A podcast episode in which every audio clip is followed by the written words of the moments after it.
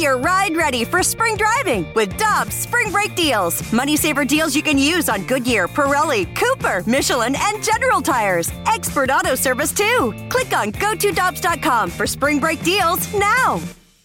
For over two decades, E&B Granite has been St. Louis's trusted name for kitchen, bathroom, and outdoor space renovations that are guaranteed to bring new life into your living spaces. Their skilled team will provide you with personalized customer service, fast turnaround times, and prices you won't find with big box stores. Support local and schedule free consultation at enbgranite.com or call them at 314-645-9300 or better yet, stop by the showroom and explore their massive inventory. Again, that's enbgranite.com. This is the Karraker and Smallman podcast, powered by I Promise. Now here's Karraker and Smallman.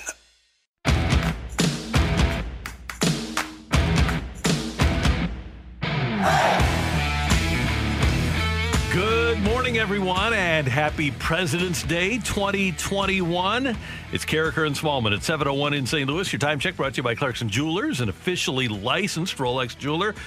Michelle, we will start with this by thanking the people that are plowing the roads and allowing us to get into work. I know a lot of people don't have to work on President's Day, but I also know that people plow, plow roads for like 24 hours in a row. Their shifts are outrageous as far as I'm concerned because I could never do it. But thanks to them because they're working hard and keeping us safe. Absolutely, Randy. They are the real MVPs. It was so nice to get up this morning and for us to have to come in Mm-hmm. early with this weather, with the snow that's coming down, and see that the roads, most of them, were already cleared off. I saw so many vehicles out there, um, the snow vehicles with the plows on the front. And I can't imagine how difficult that would be to get up super early this morning or be working all through the night during weather like this. So they are the real MVPs, and thank you for keeping everyone safe. I brought hot chocolate in this morning. Oh, look at you. Yeah. Look at So, you. You're ready to go. Yeah. And by the way, the roads are pretty clear, Michelle. Uh, from the trip Clayton on in, uh, felt like it was pretty solid. As I look up here from Jetcopter 2, not many people out and about on this President's Day morning, 2021. But if you are out and about, so far the highways are all right. Apparently, the weather is going to get worse after 9 o'clock, so be careful out there on your St. Louis roads for this Monday. I'm Captain Randy Karraker on 101 ESPN Jetcopter 2.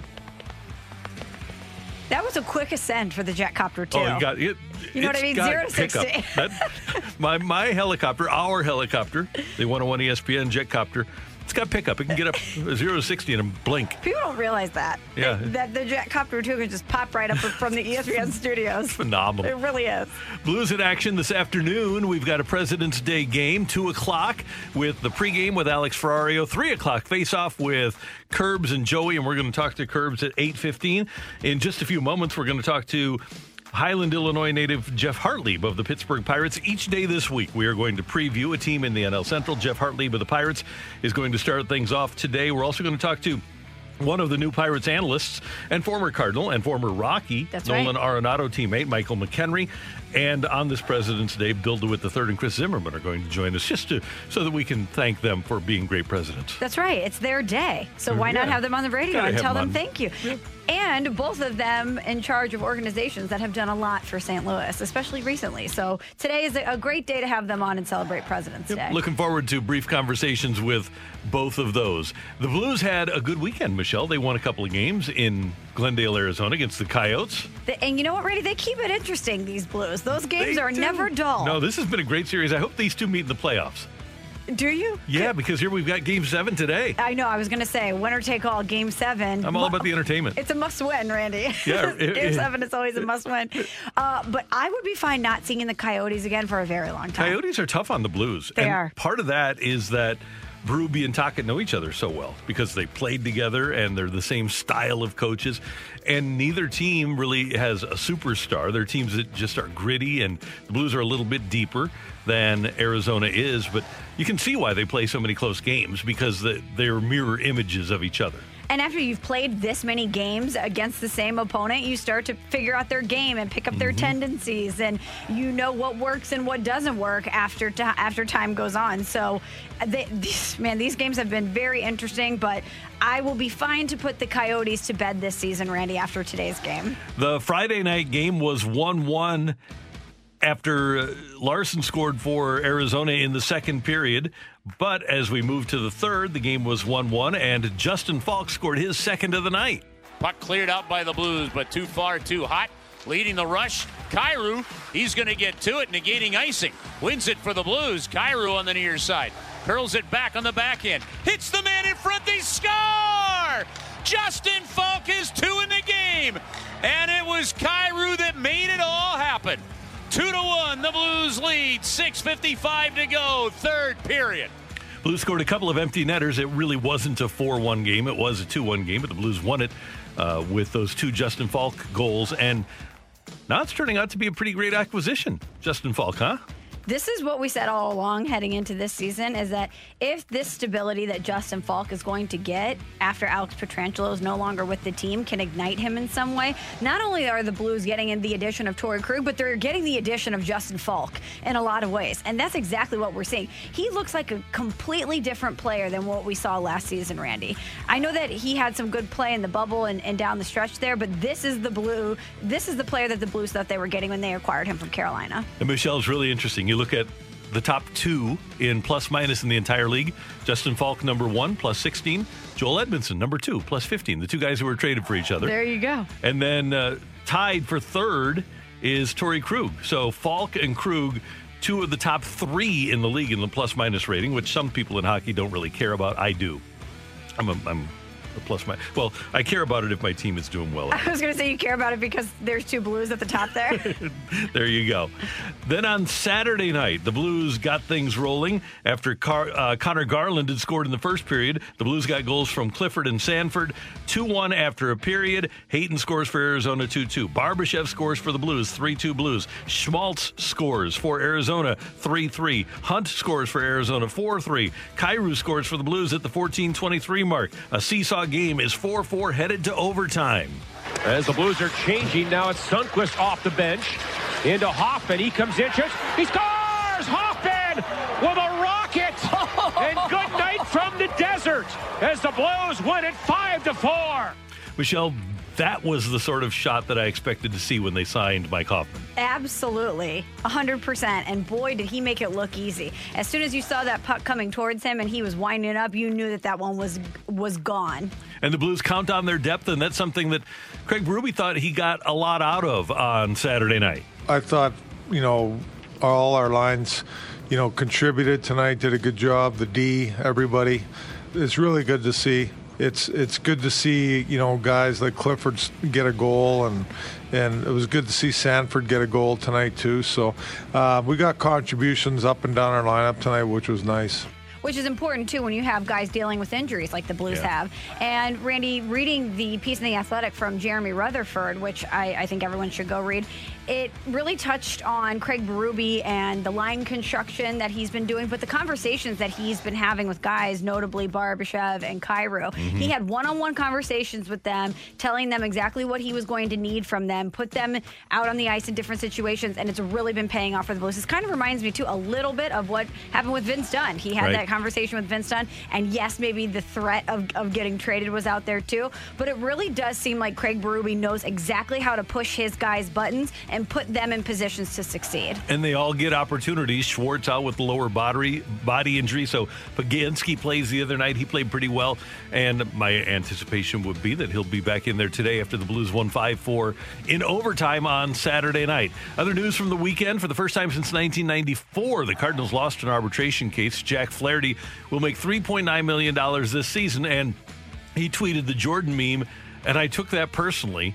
And once we get a chance to talk to Jack, I wonder if he took the Cardinals' offer personally or if something was said in the hearing that he took personally because these hearings are not pleasant experiences for the players. I would imagine it's a combination of both because this is somebody that we know wants to bet on himself. Yep. We know that Jack Flaherty believes in his abilities. This is what what fans have been fearing about free agency because Jack Flaherty is a guy that would test the waters because he believes in his skill set and his abilities. And so for this to be the precursor to what that could potentially be and him thinking his worth is X and the Cardinals thinking it's Y and other people ruling in favor of him, I think is only going to heighten his confidence. And when you look at his team, the Dodgers, when a guy like Clayton Kershaw says, I don't even know what I'm going to do after 2021, when Bauer will only have one year left uh, when Jack Flaherty hits free agency, they're there are two years left before Jack Flaherty becomes a free agent. Two years left before Justin Turner becomes a free agent. There's going to be a lot of money coming off the books for the Dodgers when Jack Flaherty is eligible for free agency. Do you feel like that's almost a foregone conclusion? I kind of do. So do, do? I. So do I. It just seems like all the stars are aligning for him to get there. And with this arbitration hearing going his way, I would imagine that would invigorate him even more to not want to settle for an offer early with the Cardinals because I'm sure that they're already trying to have conversations with he and his team about getting a, a deal in place. That's kind of the Cardinals' MO, right? To get it done a Yep. few years early and hopefully they can settle on a number. But I don't think that's going to happen with Jack Flaherty. And he just seems like a guy that would want to bet on himself, would not, would want to go home because he's a California guy and would love the the spotlight of LA. Well, and he's going to want to be like Trevor Bauer is this year, the highest paid player in the history of the game. I'm I guarantee you that his barometer is the Gerrit Cole contract for 324 million dollars. Why would it be anything else? He thinks he's the best. Right. I don't, and I don't blame him for that. I No, don't, uh-uh. I don't blame him for wanting to get No. every single penny that he believes that he's earned. And that's why the Cardinals, while also trying to win, they need to know exactly what it's going to take and what they don't have to be able to keep him and know when to trade him because his value is not going to be high when he is two months away be- from becoming a free agent. No. You, you, you trade him with either one or two years left. Kind of like when the White Sox traded Chris Sale and they got Moncada and uh, they got one of the pitchers, Kopech, out of that. So you, you have to know when to make a move like that. Justin Turner resigns with the Dodgers, two years, $34 million. He tweeted it himself, and then all the reporters asked source, a question mark, on the after he said that on Twitter. James Paxton with the Mariners, a year and eight and a half million, and Jake Arrieta back to the Cubs. Congratulations to him and them. Farmington's own Jake Arrieta, There one year go. and six million dollars. I'm so sick of hearing about the Dodgers. I'm so sick of, of hearing about them and contract. I, I did it last week during Sick of It. Yep, it's not going away. It's not. It's just so annoying. At the other end of the spectrum from the Dodgers are the Pirates. And we're going to talk to uh, one of their pitchers as we start to preview the NL Central. Geoff Hartlieb, a Lindenwood product from Highland, Illinois, is next on 101 ESPN. We're right back to the Karraker and Smallman podcast on 101 ESPN.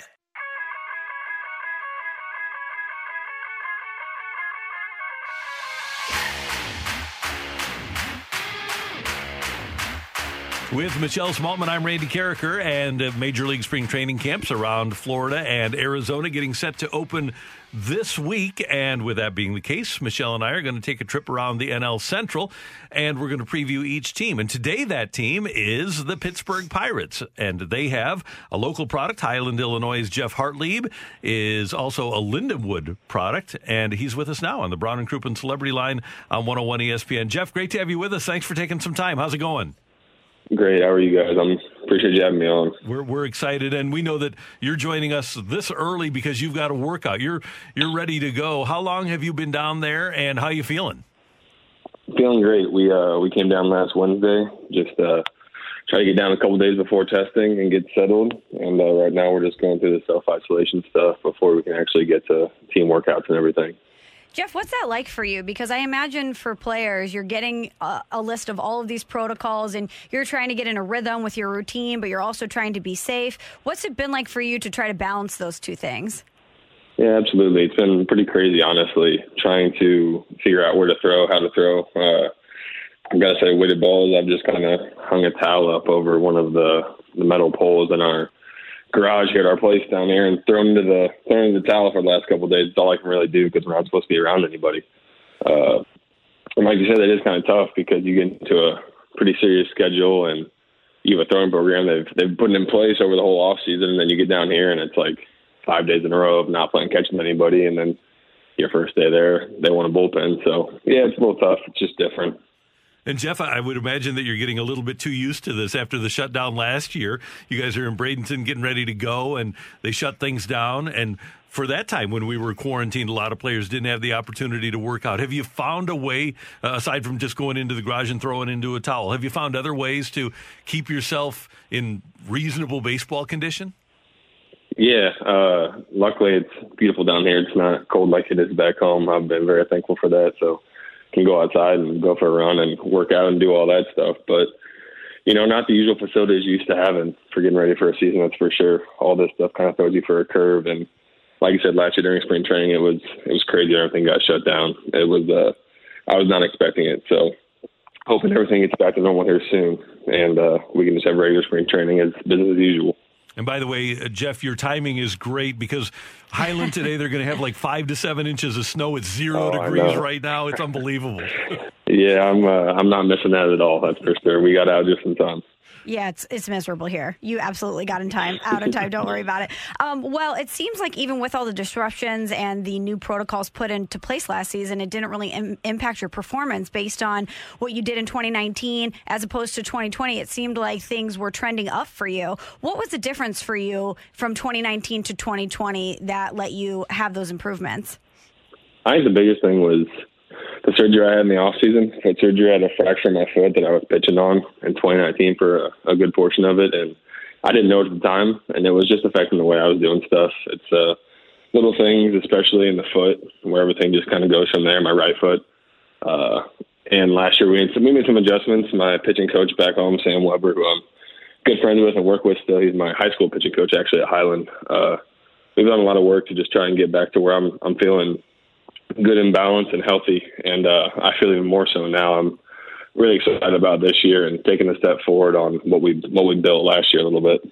Pirates right-hander Geoff Hartlieb from Highland, Illinois, and Lindenwood joining us on 101 ESPN with Karraker and Smallman. And Jeff, I saw this with the Cardinals in the 90s, and you don't remember this, you're too young, but they had a really young team that had the opportunity to grow together. And then most of those guys were around when the Cardinals actually won a division in 96. How do you approach things with the Pirates with such a young group? Do you, do you look at it that way? Hey, we're, we're a young team, eh, but at some point we're going to mature into a team that really has a chance to do something. Absolutely. I think you look at it as just a, a one huge opportunity. I mean, we uh, obviously everyone's seen we've traded away a lot of our older guys this year, and like you said, we have a very very young team. I would say I'm I'm middle of the road on age in terms of oldest guys we have, and that's pretty crazy to think about, honestly. Uh, but it's just it's just a huge opportunity. You know, there's no one expects a lot out of us this year, and that's fine. But we've got some young talented guys, and I think it'd be really fun. And a lot of these guys will show during spring training all the stuff they've been doing to get ready for this, and everyone who's got traded over obviously wants to make a name for themselves too. So you throw all that together, and you never know what can happen. It's a long season. Well, and hey, last year in the shortened season, we saw the Marlins beating the Cubs in the playoffs. You- said Yeah. anything can happen, so it, it can, right?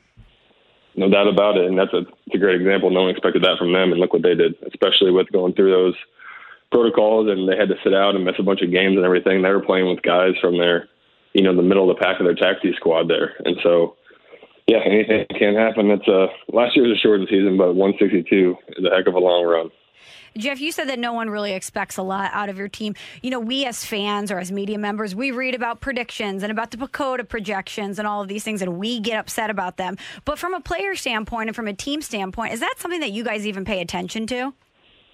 I don't think so. Uh, I don't even know what that word you just said was. If that tells you anything. Uh, so I, I think you just kind of look at it from a personal perspective. Uh, you try and take care of what you can, and other than that, there's not really much else you can worry about. It's obviously a team game, and uh, the wins come or they don't. But if you can take care of your job, uh, that's the first step. Everybody else takes care of theirs, and you know you put some put some wins together. That's all. That's all you can really do, and you can think about personally. It's too long of a season and too hard of a game to worry about much more than that. Well, I know, Jeff, that you'll probably be paying attention to the other teams in your division. And as a local guy, I'm sure you have a lot of Cardinal fans in your friend and Yeah. family circle. So, what was your reaction, and what was the reaction of your teammates when you heard that the Cardinals got Nolan Arenado? Uh, finally, I guess would be the best way to put it. It's uh, I feel like I've been hearing about that since I was in college. Uh, it's probably not been quite that long, but that deal's been talked about for a while, and it's pretty cool that they finally got it done. I know everyone around home's excited, and my Twitter afterwards, you'd think I was just following Cardinals fans and no no Pirate people at all. So you guys are definitely excited about that, and I can't blame you at all. He's a great player. Hey, Jeff, what was it like a couple of years ago when you came here into St. Louis with the Pirates and you'd never pitched in St. Louis? I'm sure you grew up a Cardinal fan, went to a lot of Cardinal games as a kid, but then you're standing on that mound against the Cardinals at Busch Stadium. What was that like? It was uh, one of the coolest things I think I'll probably ever do, honestly. Running out from the bullpen, you know, I heard a little bit of a cheer from behind me. I had a lot of family and friends sitting out near the bullpen. And so just hearing that when I first ran out was really cool and kind of just kind of solidified the moment for me. And once I got out there, I didn't really think about it too much. But I will say before the game, the first day we were there, coming out for batting practice, and just kind of stopped in the top step because you know I've been right behind that dugout quite a few times watching, like you said, and actually being on there and seeing the arch and just looking around. I mean, hard to describe how cool it was. It's just as cool as you think it might be, honestly. That's awesome. And it, it had to be weird last year to come in here without fans because oh boy, yeah, right. Yeah, my uh my wife and my mother and father in law actually went out to Ballpark Village and they sat in the bleachers up there and they tried to watch a game. It was raining or whatever. We had a couple of double headers and we were in town at one point. And uh it was extremely weird not being able to see anybody when I came back, just kind of having to sit at the hotel and stay inside. You know, I've never, I've never done that. I didn't even know the Westin was a hotel until two years ago, right there. so it's uh, it's it's weird, and I hope that season's not like this. But if it is, you know, we'll do what we can to get it done. Okay, Jeff. So last night, doing some research on you, I have to ask you about your, your social media handles. It says it's Yeah. Jeff, not Jeff. Your name is spelled G E O F F. So obviously, for you to make it your social media handles, this is something that you're dealing with. How often do people try to call you G off? Uh, more than you might think. It was honestly a nickname that just kind of turned into. In college, a lot of people called me that. A lot of my teammates and everyone I knew there, they called me Geoff because of social media handle. I think more than anything, and uh, I don't mind the name at all. It's a little different. I'm okay with that. My parents did it for a reason. That's fantastic. Uh, Jeff, have a great spring, have a great season, and we look forward to seeing you here in St. Louis when the Pirates come to town. And uh, we really do appreciate your time this morning. I really appreciate you. Thanks for having me on, guys. Thanks. Take care. That's Geoff Hartlieb of the Pirates on 101 ESPN. And looking at his social handles last night, Randy, he, and- he and his wife are expecting, which is so oh, exciting. Oh, Congratulations Yeah. to them. Good. So nice guy, and I, I never thought of that. And by the way, the Pirates don't come to town this year until May. But think about that. You, you come, you're, you're with a team, you're traveling all over the country. You get home, but you're sitting in a hotel, essentially in your hometown, and you can't even see your family members. Oh my gosh, terrible. Yeah, it's unreal. And and we always talk about men, not machines, and we talk Yeah. about how different this season and last season were for these players. But think about from a mental aspect what that would be like. You come into town, you're so excited to be on your old stomping grounds, and you can't even see the people that you want to see or the people that you love. The experience that you're waiting for is not there. That that does take an effect on on you from a mental aspect. It's it's hard to say that it doesn't. hopefully when they come back into town and it'll, their first game here will be April 30th. The Cardinals hopefully by that point will have some fans in the stands. I think they will, and certainly family and friends at the very least will be able to come up. But we'll get Jeff back on when the Pirates are in town at the end of April. Coming up, the Blues with a couple of wins over the Coyotes during the course of the weekend. We'll take a look back, but more importantly, take a look ahead because they're now in second place in the division. Vegas is rolling, and the Blues need to keep pace with them. That's next on 101 ESPN. We're right back to the Karraker and Smallman podcast on 101 ESPN.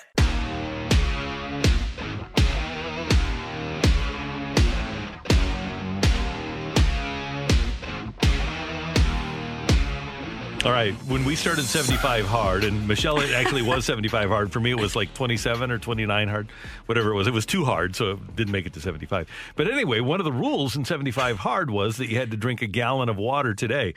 So Michelle walks in today, and she's got her computer bag and stuff, and I'm not really paying close attention. And then all of a sudden, she pulls out this massive jug that she's got with her. Uh, tell us about this. I mean, you could probably hear it as I place it down.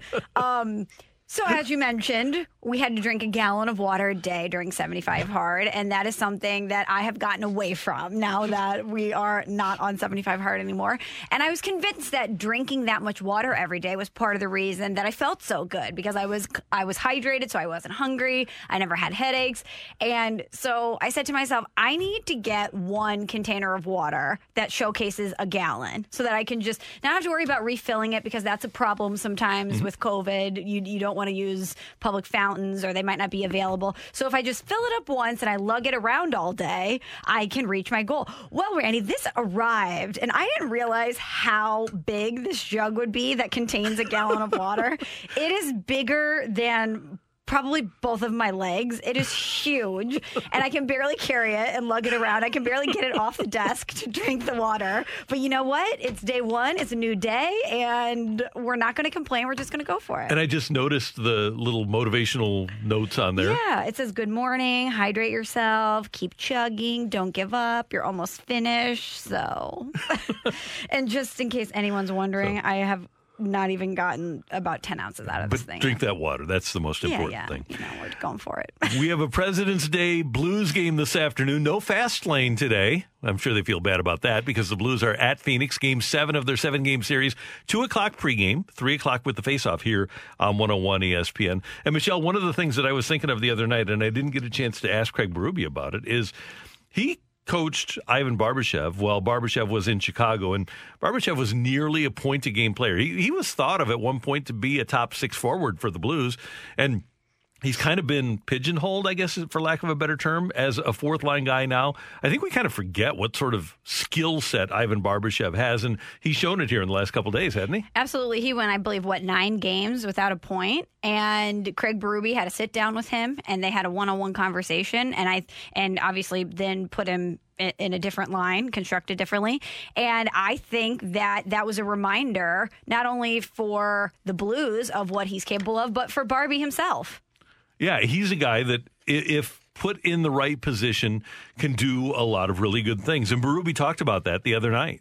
Well, I mean, I think he, um, you know, relishes the the opportunity there and um, understands just you know if he forechecks hard and gets in there and creates loose pucks, you know, there's opportunities for him to uh, score goals, and you know he's done that tonight. He got one.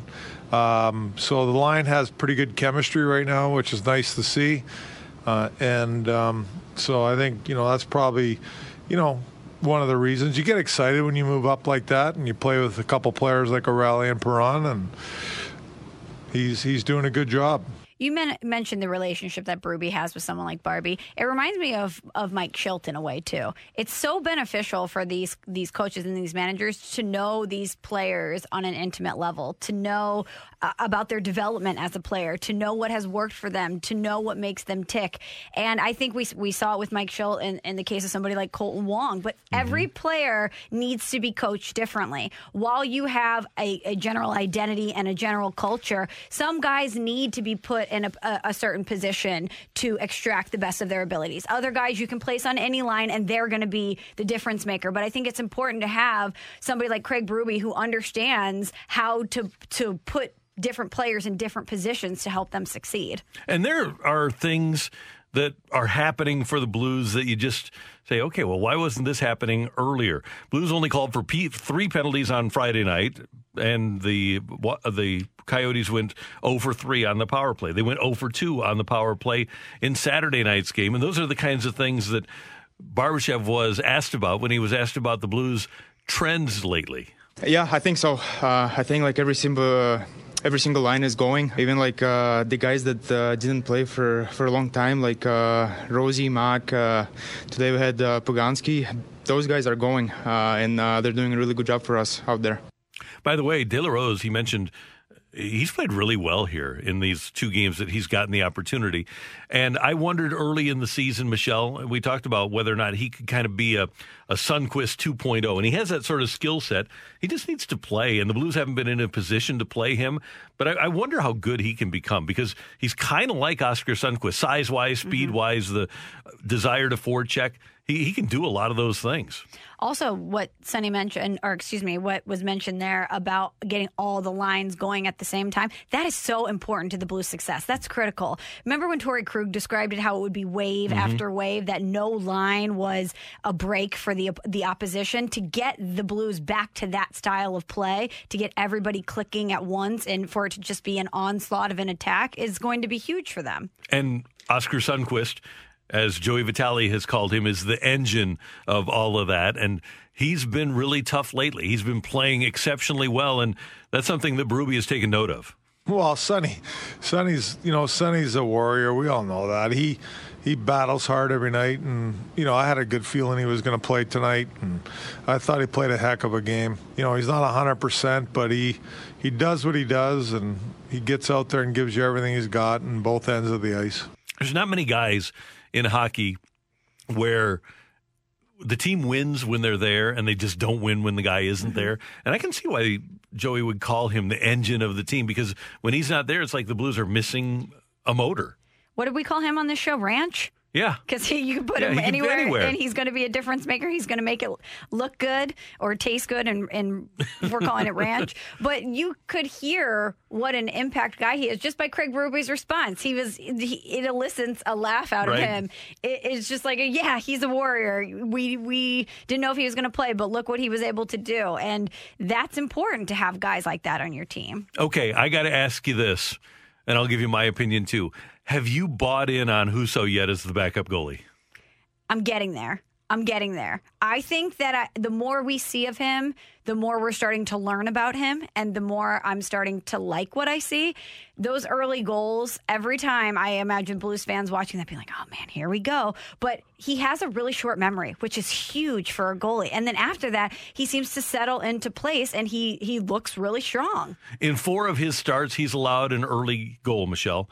And in each of those starts, I'll grab my phone or my computer and start looking around for available goalies. Are you serious, Randy?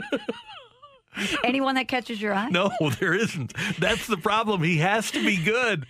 But and you know what, though? As the game goes on, I bet you put that phone down and you start to feel better about him, right? Yeah, I, I do. And that's something that Craig Berube, he is, he's notoriously patient, obviously. But he recognizes that Husso allows some early goals. Yeah, I mean, Billy, Billy's a battler. That you got, and you have to be if you want to play in the NHL. I mean, you're gonna goals are gonna go in on you, and you got to rebound. And you got to forget about the one that went in, and you got to focus just on the next play, and that's what he's doing. Good for him because I have trouble with that. I, I, I seriously am. I'm, I'm, wondering, okay, who can we get that's not this guy? Immediately. Well, good thing he doesn't have your mentality, Randy, because it's benefited the Blues. And some of those goals that happened weren't necessarily his fault. It no. was breakdowns in front of him. And I don't know if, if, that helps the cause because maybe you get angry or maybe you think, well, this one wasn't on me. But whatever whatever it is, it has been very beneficial for him and for the team that he's been able to immediately close that book and move on. Well, and if you see on Twitter that Husso is starting the Blues game, you tune in early here to 101 ESPN because some, there, there's going to be action early. That's right. Somebody's going to score. Somebody's going to score. And for his part, Husso working to build his confidence at the NHL level. I mean, been working hard every day, and um, you know, it's uh, help helps for uh, for games, and and uh, of course, it's like th- th- this win today was uh, big big for us, and uh, and of course, big for me too. Like, just uh, need to paddle every day, and like I said, work hard and build my confidence up.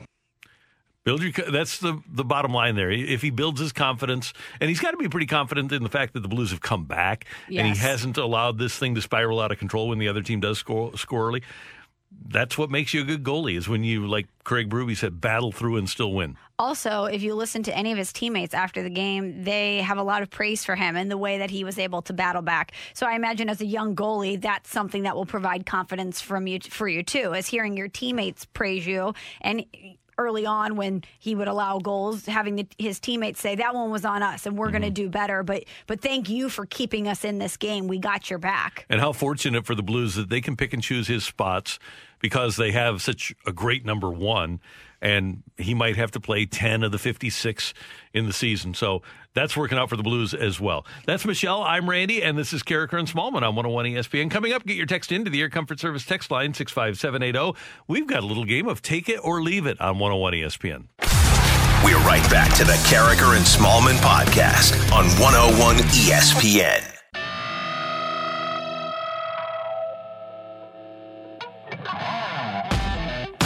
We welcome your text to the Air Comfort Service text line 65780. And if you've never played in the fight, you'd like to participate in the fight on this President's Day, we always invite your text. Just use the word fight to 65780, and maybe you will be the one that Emily picks to fight me at 830. Yeah, it's President's Day, so you're probably at home, relaxing, listening to the show, drinking a coffee. You're in a good mindset to challenge Randy today. Yeah. You're not worried about dipping out at work that your boss might hear. You've got all the time in the world, so challenge him. I like that idea. Come on. Text the word fight to 65780. Michelle, I've got a, a daily double for you on this President's Day. Oh, let's go. All right. Uh, first one Vanessa Hudgens reports that she is dating the Pirates' Cole Tucker. Vanessa Hudgens is a pretty big female star. Uh, take it or leave it, just make it to the majors. Take it. And then the other one, and this is uh, you kind of disagreed with me. You, you laughed. You you you, you kind of chuckled at my thought of yesterday when um, the weekend after the Super Bowl used to be for the Pro Bowl. And I said to you, I I kind of missed the Pro Bowl yesterday. Take it or leave it. I'm the only one that missed the Pro Bowl. Take it. The Pro Bowl, I don't know. I've never been entertained by the Pro Bowl. I've never been one of those people that had to watch the Pro Bowl. And that's one of those things that's steadily gotten worse as the years go- went on. There's no doubt. But usually you have like an NBA or an NHL All Star game or something going on, or maybe some other games. But we didn't have anything else going on. So I, I was thinking, man, the Daytona 500 is delayed. There's no sports. I need the Pro Bowl. I was actually thinking that. It was horrible. So what'd you do instead? What'd you watch instead? Um, golf. I watched the uh, Pebble Beach Pro Am. Which I'm sure was much better than the Pro Bowl. Probably. I, I was rooting for Jordan Spieth and he choked again. Yeah, I was rooting for him too. I really want him to be back, officially back. Yeah. Um, yeah, but he's not. Okay, Randy. So, uh, JJ. Oh, by the way, really quickly, last night we were researching the Pirates in advance of today because we're previewing a different NL Central team. And when you Google the Pittsburgh Pirates, the first news story that comes up is about Vanessa, Vanessa Hudgens dating someone from the team. Take it or leave it. That tells you all you need to know about the state of the Pirates. Yeah, I'll take that. That that's the headline that comes up first. But what I was actually going to say is, we all know J.J. Watt and the Houston Texans agreed to mutually part ways, and now he's looking for a new home. And on February 13th, Randy, he tweeted a picture uh, of he and his wife on a rooftop, and it's just said outdoor date night, and it was covered in snow, and there was a, a landscape behind them, and of course, I looked and saw the two buildings that are the circular parking garages in Chicago. If anybody's a Wilco fan, you know it's the Yankee Hotel Foxtrot album. And I was like, oh, okay, so this is JJ. There's no way that they're just hanging out on top of this snow covered rooftop for a date. He just wanted to do this to let people know he was in Chicago. Take it or leave it. JJ Watt is really going to enjoy teasing fans where he may go before he finds a landing spot. I will 100% take that. There's going to be a Lambeau Field in the background picture, maybe Yes. from when the, the they were training there. Uh, there'll be something on a beach in Miami. There's no doubt. Yes. The, he'll have something with his brothers wearing their Pittsburgh gear. Something. So there, there's no doubt. And his wife does play MLS soccer in Chicago, so it was. It it wasn't unusual that they would be in Chicago, but yeah, that's a great idea on his part. But the the stories coming out of it were not, oh, he's there for his wife. It was, is he there to see the Bears? Yeah, right. And I would imagine for him, if you were in a situation that wasn't great for a long time, and even though he was such a beloved figure in Houston, he probably didn't feel fully appreciated within the confines of his mm-hmm. organization. And so it probably feels good to tweet a picture like that and have a, a ton of people flooding your mention saying, come to us, Yep. don't go there, come to us. So I imagine he's going to soak that up and play a little game. Like Bryce Harper did. Like Bryce Harper did, yeah. Emily Butcher is here. What do you have for us? From the 618, take it or leave it. This snow sucks. Oh, ta- who's going to leave that? Um, yeah, I, gonna leave I will. I will take it. Now, youngsters that get to go out and sled might leave it. They might say, "This is a good sledding snow." Art Hill will probably be, even though it's cold, pretty crowded today. So there might be some people that say it doesn't suck. Yes, it's a good snow, but it is one degree. It's one degree that feels like negative 18 or something. Let me pull it up. That put doesn't coat on. sound like good sledding weather. That sounds like freezing. Okay, let me pull it up. My Apple weather app said negative zero. I've got zero. Feels like negative 17. How do you get to negative zero? By the way, I don't even know what that means. No. Negative zero. Uh, my kids have that too on the Apple. Yeah, it says negative zero. What is What does that that mean? about? Yeah, isn't it just zero and then negative one? You would think so. Apple, let us know. What's up with that? Help. From the 636, take it or leave it. Matt Carpenter comes back strong and plays at second, second Edman to outfield. I'm going to leave that. More likely Carpenter to the outfield. Yes, I would say that that would be more likely because Edman just has more range at this point. I, I would love to see Matt Carpenter come back and play offensively like he did a few years ago. But as you get, he's on the other side of 35 now. You just don't get better at that point. And the Cardinals, they've been pretty open. At least John Mozeliak has about wanting to see his outfielders. You've got Dylan Carlson in right. You've got Harrison Bader, who's an elite defensive player in center. Thomas, who they like a lot. And you've got a gold glove winner who they think still has a chance, powerful hitter in O'Neill and left. So I don't know where the fit would be for Matt Carpenter on a, a regular basis either. I don't either. And, you know, I always cheer for St. Louis teams to do well because I want them to do well for our city. But I cheer for people a lot of times mm-hmm. more than I, I cheer for laundry anymore. And Matt Carpenter is an easy guy to cheer for. Definitely. This is somebody who has been a great Cardinal. He loves playing here. And the biggest knock on him is that he works too hard, that he cares too much. What a legacy. You know, and I know that the numbers haven't been there for him the past couple seasons, but I really want someone like that to succeed. Because if the knock on him is that he works too hard, it's and that he cares too much, imagine how much this must must bother him internally. And that that makes me sad for him. I do wonder, by the way, in his introductory press conference, Nolan Arenado pointed out that he and Matt Carpenter's families they vacation together. That's right. I didn't know that. I wonder if the, just having a guy like Arenado around, maybe there will be a tip there. Maybe there will be something in the swing that Arenado will be able to unlock that previous people around Carpenter haven't been able to do. Maybe. Let's hope so. From the 618, take it or leave it, the 5 versus 12 seed matchup between Mizzou and SLU is going to be sweet in the NCAA tournament. I would take that. Now, in the initial, and this was before Mizzou lost on Saturday, in the initial rankings that the NCAA gave out, they had Mizzou as a four.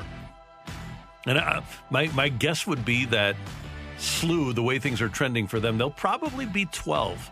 Now, I would love to see Mizzou and SLU play in the first round. It'd be awesome. Oh my gosh, that'd be crazy great. Yeah, but I, I just don't think things are trending that way right now. But we would love to see it. It'd be great. From the 314, take it or leave it, Justin Williams hits his way onto the major league rosters. I'm going to leave that. I'm going to say he makes the roster, but it's not going to be because he can hit. Really? Yeah. So he's got a really long swing, unless something dramatic is happening with him. And I know the Cardinals like him a lot because he know. only, he's the only left-handed hitter they Right. have that has any power. But when you hear people talk about him, they say, uh, "When's it going to happen?" I feel like we've been saying that though about a lot of Cardinal outfielders over the past he's- few years. He's 27 and he's has like 10 major league at bats. yeah. From the 573, take it or leave it, today is a better day at Schnucks than yesterday because the Valentine's Day candy, cookies, and cupcakes are marked 50% I'll off. take that. I'm going to leave it because even though everything is 50% off, which is great, you also have the storm crowd. And I don't want to deal with that. I'm going to head to panic people. Schnucks right after our show is Are you? complete. Yes, I am.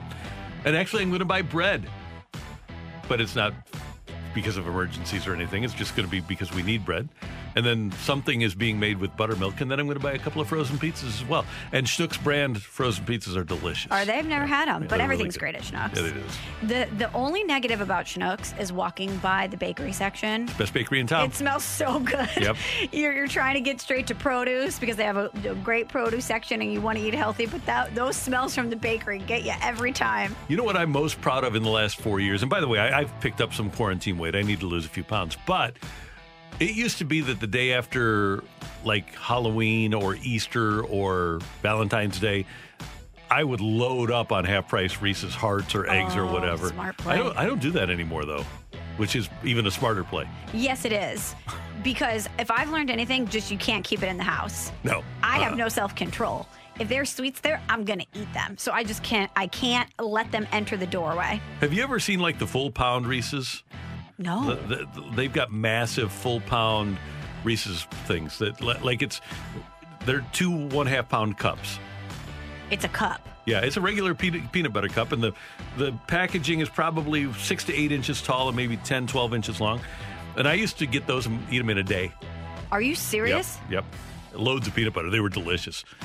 Uh, but how does your body allow you to do that? If I eat that much sugar, Oh, the thing I'll you- start to That's, feel that's you sick. build up a resistance to it. You that's know the- what? the like, problem. Just like anything, Randy. Yeah, if you go in, if, if you're going into the mobile on the run and buying a Reese's Big Cup every day, you're going to build up a resistance to it. 65780 if you've ever re- eaten one of those huge one pound Reese's cups for yourself. I'm sure it's delicious. It is great. From the 636, take it or leave it, Dylan Carlson will be in the MLB Network top 100 players right now this season. Uh, next season, yes, not this year. He will not make it. I mean, Randy Arozarena was number 100, Yeah, absolutely. so Carlson's not beating that. Especially the numbers that he had last season, even though Right. we know the surrounding factors and, and why. I would I would agree with you. Thanks, Emily. Thank you. And thank you very much for your text to the Air Comfort Service text line 65780. Coming up, our fresh take, Jack Flaherty won his arbitration case. What's that mean for him and the Cardinals? That's next on 101 ESPN. We're right back to the Karraker and Smallman podcast on 101 ESPN.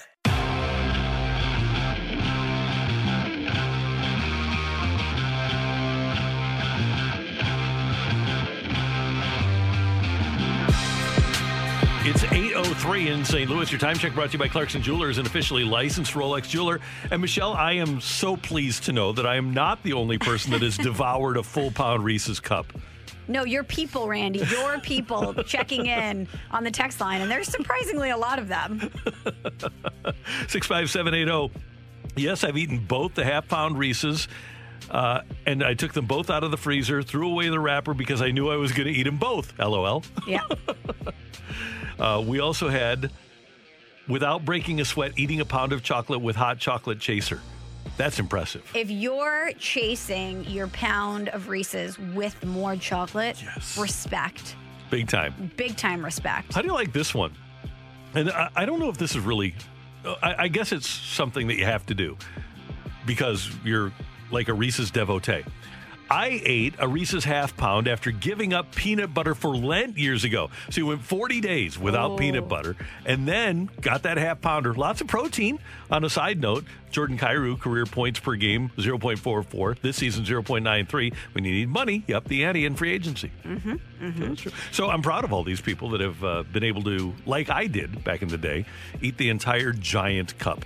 I wonder how our texture from the 314 felt physically after going the 40 days without peanut butter and then eating the half pound cup because I know how hmm. how I felt after 75 hmm. hard of having relatively no sugar and no coffee. The first time I had coffee, it was we were on a rocket ship from here to the moon. Yeah, it's a zoom, no It doubt is about a it. zoom. It is a zoom, and the same thing with sugar Yeah. and peanut butter. Michelle, something more reliable than PECOTA, USA Today, has come out with their predictions for the 2021 baseball season. They have Randy. They have their win, uh, their MLB win totals for 2021. They had a six-person panel, and they aggregated those together to come up with their projections. So let's take a look at the division. I'm going to go from last place to first place projections. Yes. Okay.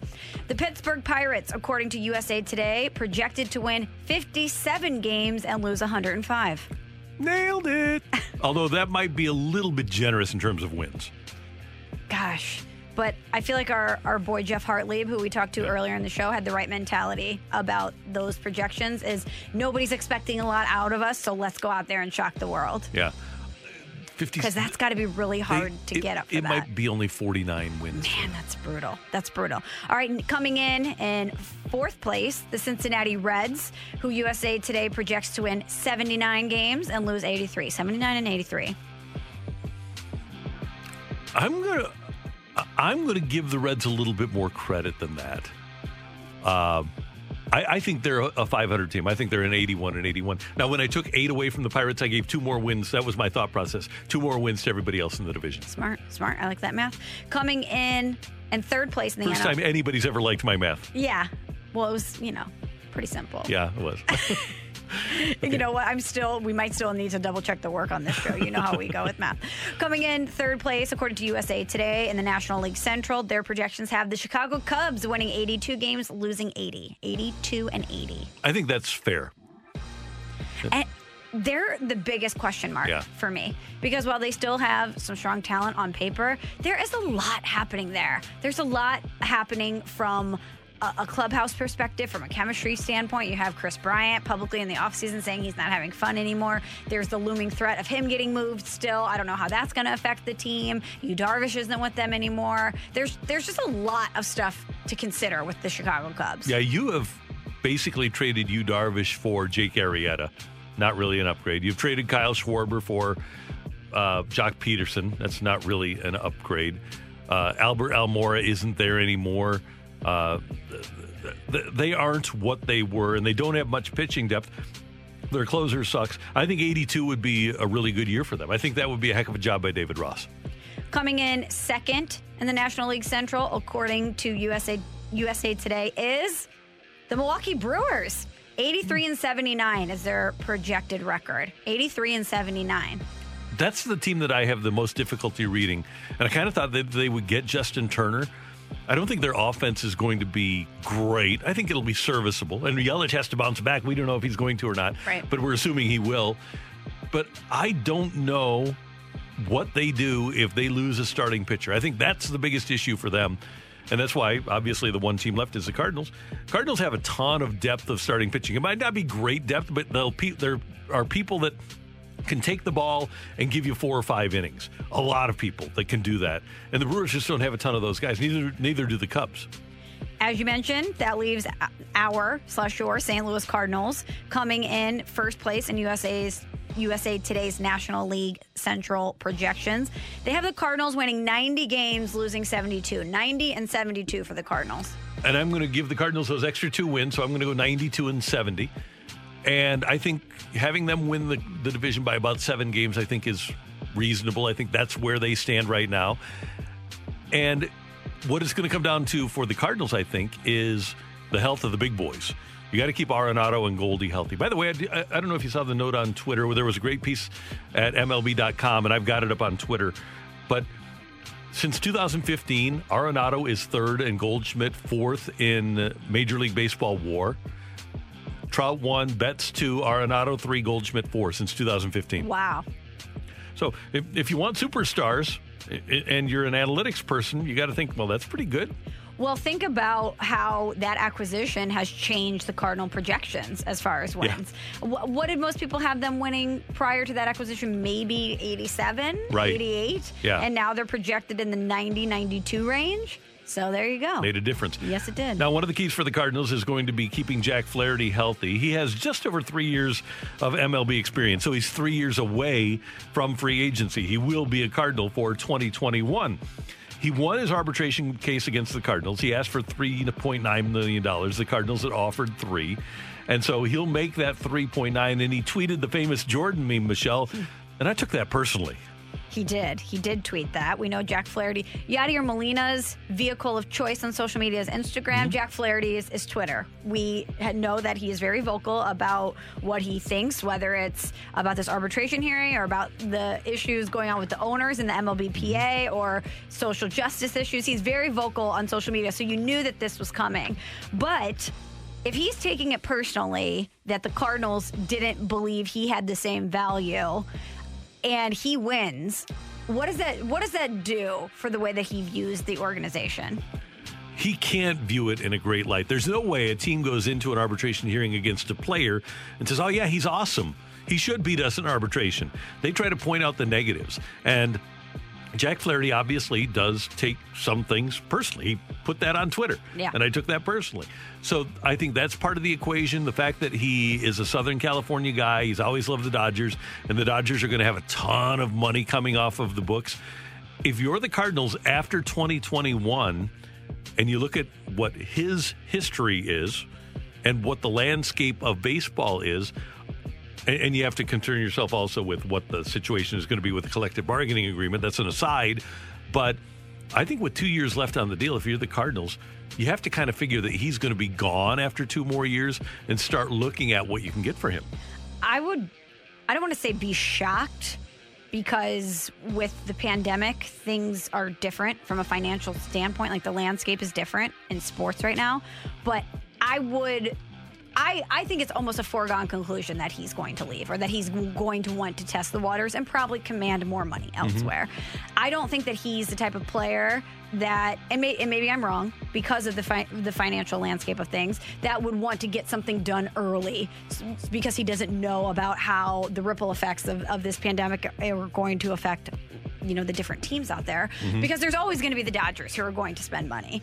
And this seems like a guy, as we've seen with arbitration, that's willing to bet on himself. He believes in his skills. He believes that he's worth X amount of dollars. And now you have this ruling in favor of him, which is only going to strengthen that argument. Now, he's certainly going to have to go out there this season without any, any limitations on him like there were last year and prove it. He's he's going to have to prove it that he's worth what he's hoping he's going to get if he if he gets to free agency.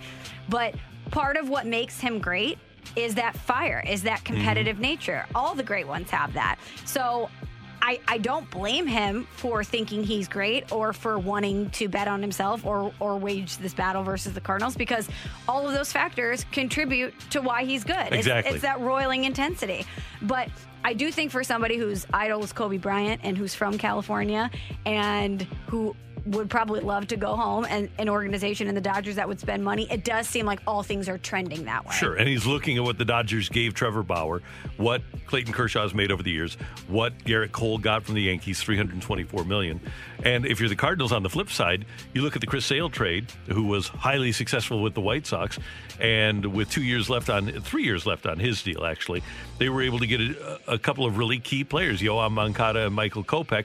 The value for Flaherty is never going to be higher th- than it is after the 2021 season because a team doesn't want to give up a haul for just one year of Flaherty with the chance of not getting anything for him in free agency. Absolutely. We're going to learn so much about him this season. Yeah. If you, if you want to be Kobe, if you want to be Michael Jordan, if you want to take that personally, if you want to have that Mamba mentality, now's the time to prove it. Now's the time to prove it because those guys could say those things, but they also delivered. They showed up in the big moments. And if he wins 22 games and has a 1.92 ERA, then everybody, uh, everybody among Cardinal Nation, him, Cardinals fans, everybody should be happy. Yes. Because he'll max his value out, Absolutely. and the Cardinals can get a, a, a boatload for him. That's Michelle. I'm Randy, and that's today's Fresh Take on 101 ESPN. Coming up, the voice of the blues, Chris Kerber, joins us as he does every Monday morning on Karraker and Smallman. We're right back to the Karraker and Smallman podcast on 101 ESPN.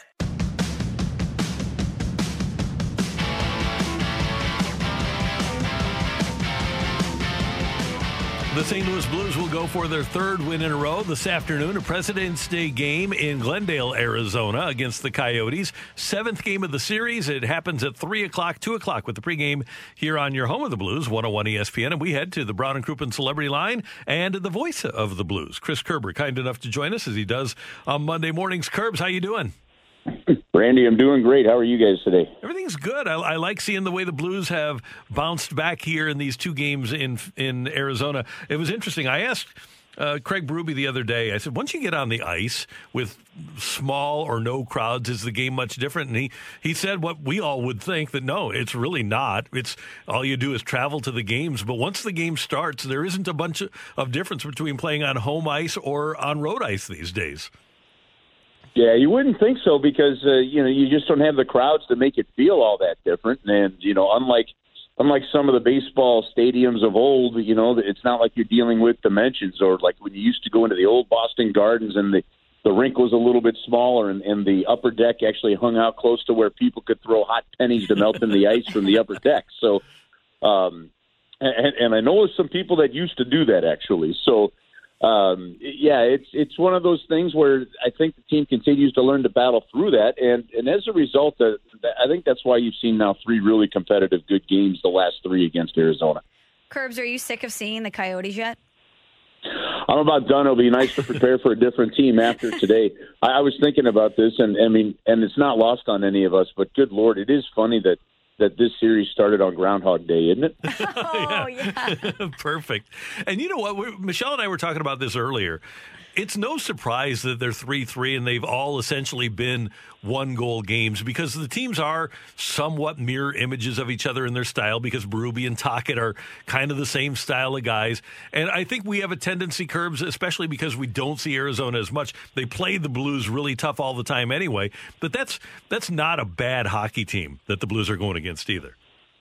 No, they're well coached. They've got some good young talent. And when when you're fortunate enough for a fifth round draft pick like a Conor Garland to start playing like he did and like he has, and all of a sudden that joins a high, you know, draft pick like a Clayton Keller. Now you've got something. Now the difference is though is they really just are not as deep as the St. Louis Blues. No. And and, and reality is is if the St. Louis Blues in any way, shape, or form in these previous six games could have an answer to somehow you know, prevent that top line from getting on the score sheet, then these games would look very, very different. That it has been the Conor Garland, Clayton Keller, Nick Schmaltz show all six games. And uh, and yeah, I mean, I know I know Hayton has scored. I know a couple guys have scored and mixed in some others, but the pressure, the the the ability, the the um, the consistency hasn't been there throughout the rest of their lineup. So that's where the Blues really need to be able to take uh, some charge there, and I think that's what's happened in these last couple of games. But man, you got to the old phrase: give credit where it's due. I mean, the, that that line for Arizona has just been something the Blues haven't had an answer for, and you know, you gotta like you gotta like Rick Tocchet kind of playing the the Bruce Cassidy. Uh, we're supposed to get more penalties uh, called yeah. for us uh, role from from a couple of days ago. I, I'd suggest that that you know Conor Garland and Clayton Keller and some of those others that are really a lot better on their skates are probably more of his videos of Vladimir Tarasenko back out there on the ice. We know that he was traveling with the team, and it seems like everyone is really encouraged by what they're seeing out of him. But what have you been hearing about Vladdy's potential return, if anything? Nothing really, other than it's good to see him out on the ice. He's looking good. Uh, you all saw the video of him shooting to the net, uh, which is positive. Him getting around the team, which is a good feel, is also positive but we're still a couple of weeks, uh, a few weeks away from that. I think really being impactful for the St. Louis Blues, and that's just fine with me right now. Just whatever it takes, as long as it takes. So when he's able to come back, he's able to come back healthy and ready, and not likely to re-injure it is, is the most important thing. And you know what? And the Blues are hovering near first place. They keep leapfrogging with Vegas. Vegas beat Colorado one nothing last night, so that's a that's actually a positive. And um, you know, and and just stay near the top keep that win percentage in that 650 or higher range, and, and so you're giving yourself a good shot at the playoffs. And then when he's ready, you're you're you're welcoming him back in a really good spot. And Curb, something, and especially if the Blues get going, when he comes back, something is going to have to happen chemistry wise on this team because the Blues are going to have to find a million and a half dollars that they remove from the roster. So, and I know we're talking two, three, four weeks down the line, but the fact of the matter is his entire seven and a half million dollar salary accelerates into the cap, and right now the Blues are roughly six million dollars under. Yeah, so you know, and and that's uh, that's also part of the timing here. You know, depending on when he comes back, how much more cap space do the Blues have have they saved by moving guys to and from the taxi squad? How how, how do they manipulate the system this year? The health of other guys. What is the health of a Tyler Bozak? You know, do you move another guy from from uh, from the IR to long term IR, things like that. And so that's that's the old Larry Pleau. We'll we'll address that uh, when it comes right. because these. I mean, it is amazing how they do tend to work themselves out, isn't it? And and you have you go back a couple of years ago. Remember when Chicago? No, I don't think this will happen this year with the Blues because I think Vladimir should be ready. You know, pretty uh, a good distance before the playoffs. Remember when Patrick Kane uh, I think they went out and they got a Nisimov or something, somebody like that. And Patrick Kane was ready to come off of IR about two weeks before the playoffs started. Yep, I remember that. We're, we're just going to keep him on IR until the playoffs start. That way, because you know in the playoffs you're not worried about the salary cap. So I'm not suggesting that that's the case. I'm just using that as an example of there are ways to work around those scenarios. Curbs, what have been your impressions of what you've seen out, out of Ville Husso? It seems like after that first goal goes in, he's able to compartmentalize, turn the page, and put together a pretty strong performance after that.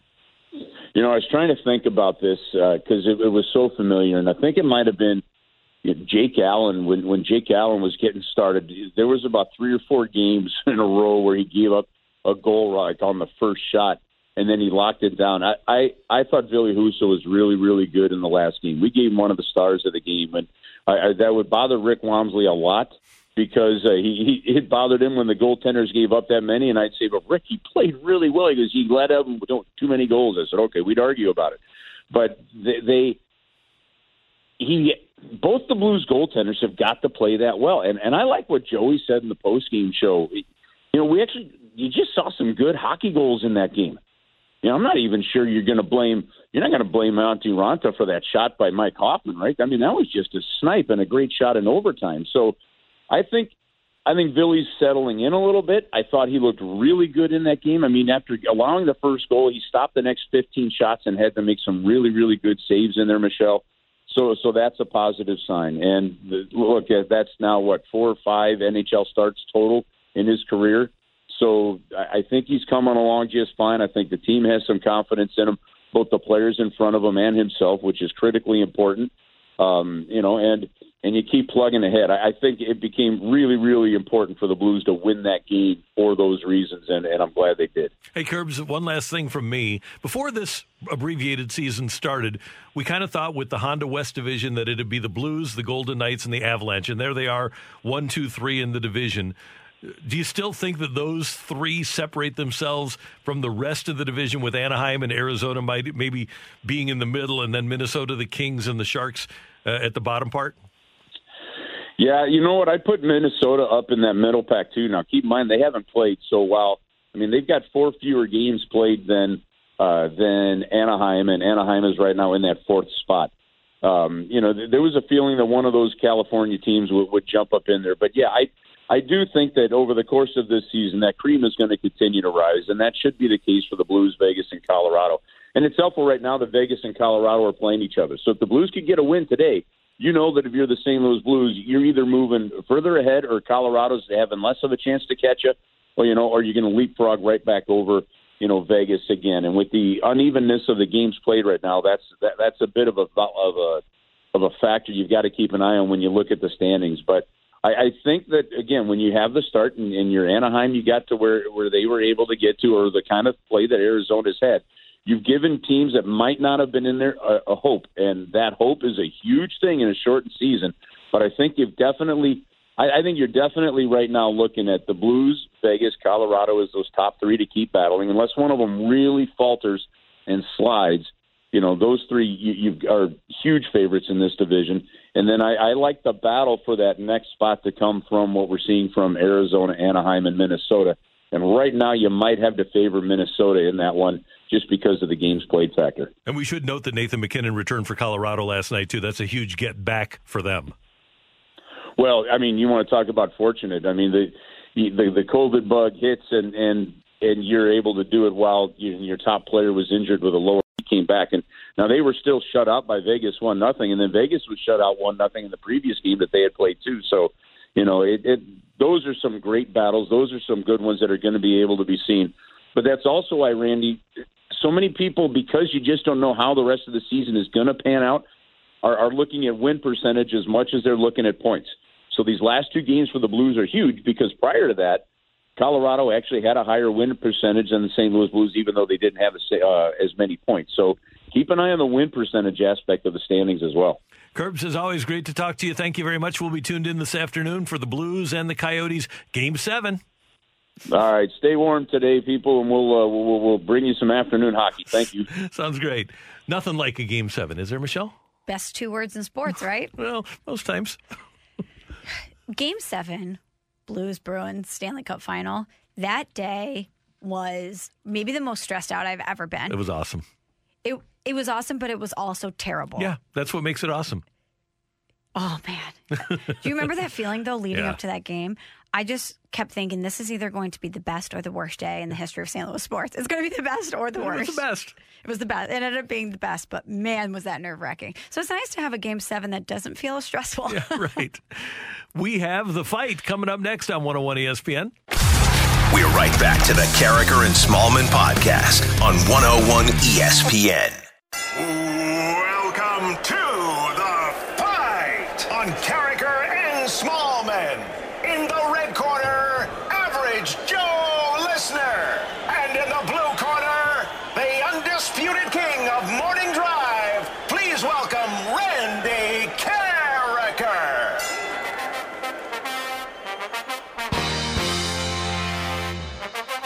Welcome back to Karraker and Smallman on this President's Day, on a cold and snowy President's Day.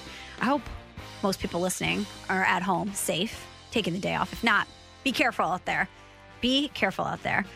Well, let's welcome in Randy's challenger today. Chris is with us. And Chris, I have been told that when you submitted your name to fight, you said, quote, Randy is weak. Did I get that correct? I, I took pointers from uh, er, late last week, so I figured I'd give it a try and see what happened. So, Okay, Chris, but do you remember how that one turned out? And do you remember my advice? Do not poke the bear. yeah, but sometimes you got to poke the bear and run. And they, I believe he did win and go on to the next day. So He we'll did. see. He did. Good memory. He did go on to the next day, but Randy wasn't pleased with the trash talk. So we'll see what Hey, happens. I'm a I'm a huge fan and listen every morning. So even if I go zero and four, I get to check it off the bucket list. Awesome. Well, thank you for listening, Chris. We appreciate you. Well, good luck today. Good luck to you, all right? Thank you. Question number one for you, Chris. Which Cardinals pitcher combined for 21 wins in the 1992-93 season before, or excuse me, in 92-93 before missing the entire 94 season with an injury? Let me give you that one more time since I messed it up.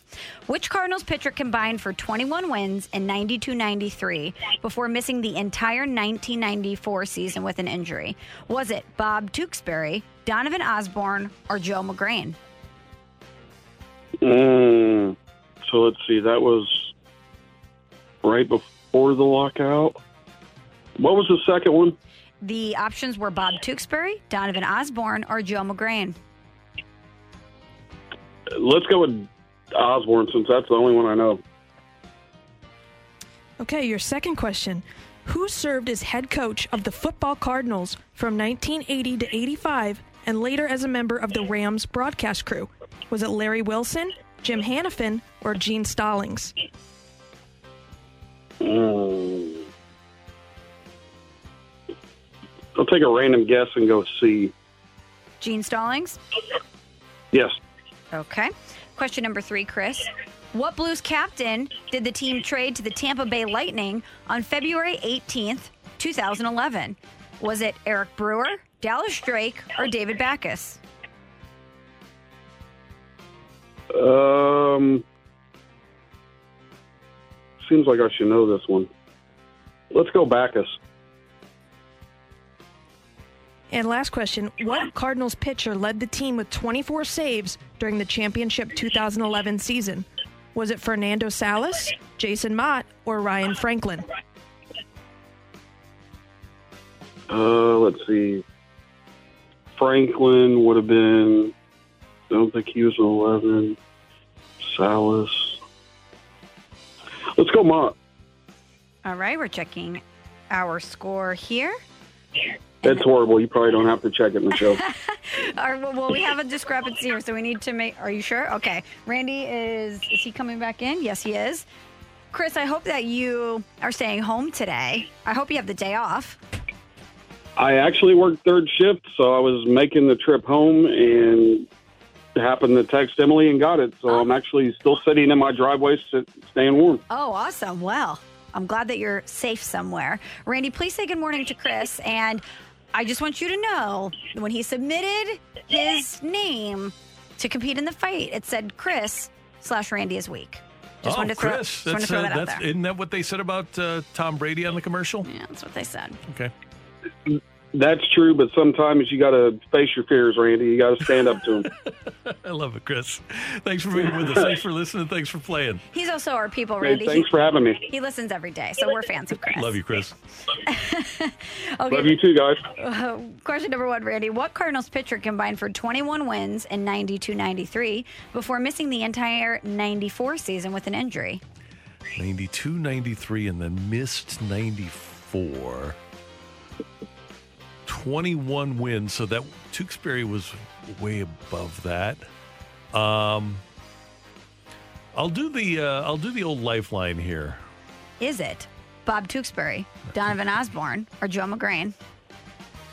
Okay, Joe Magrane had already had his surgery by then. So Donovan Osborne. Randy, who served as head coach of the football Cardinals from 1980 and later as a member of the Rams? Did I? I'm Uh, sorry. this is Coach Hanifan, Jim Hanifan. You don't need to get it right, Emily. He's going to know that one. Question number three What Blues captain did the Blues trade to the Tampa Bay Lightning on February 18th, 2011? February 18th, 2011, to the Tampa Bay Lightning. Boy, was it that long ago? Uh, let's see, 2011. That would have been, uh, yeah, I guess so, Eric Brewer. And what Cardinals pitcher led the team with 24 saves during the championship 2011 season? 2011, uh, Fernando Salas. Chris, I warned you don't poke the bear. That'd be all right. Go crazy, folks! Go crazy! We have a winner and still champion, Randy Karraker. Brought to you by Dobbs Tire and Auto Centers, your best choice for quality tires and expert auto service. Dobbs. When someone says that Randy is weak, he only operates from a position of strength. He came out, got all four correct. Sorry, Chris, he beat you four to one.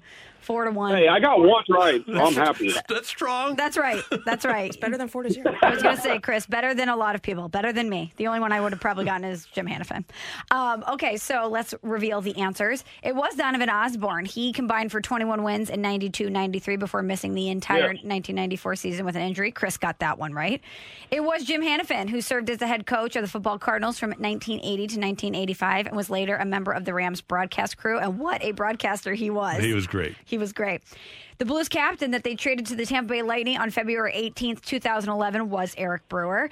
And Fernando Salas led the Cardinals with 24 saves during that 2011 championship season. Chris, thank you for listening every day and thank you for playing. We appreciate you.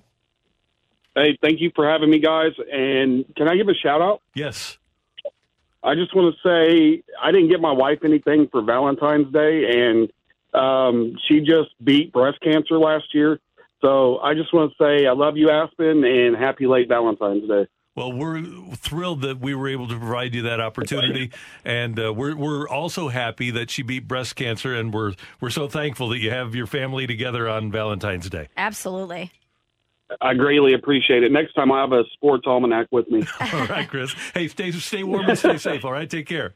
You too, guys. Thank you. See you, Chris, with us on 101 ESPN. And shout out to Aspen. Congratulations Yep. for Ding, ding, ding. beating cancer. Ring the bell. But if you didn't get your bride a Valentine's Day gift, giving her an I love you shout out on the radio. It's a pretty good it's a pretty good February 15th Yeah, that's gift. pretty strong. And he Pretty can strong. actually play that for her on, if she didn't hear it live.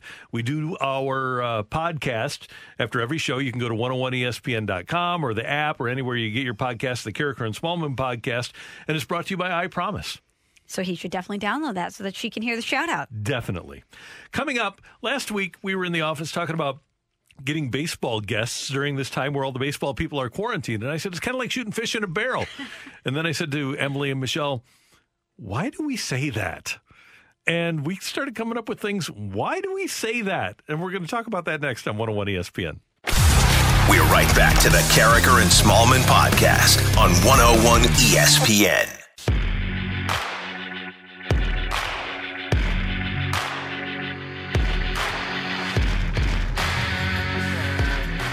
All right, we're talking metaphors here on Karraker and Smallman on 101 ESPN, Yeah. a simile, as it were.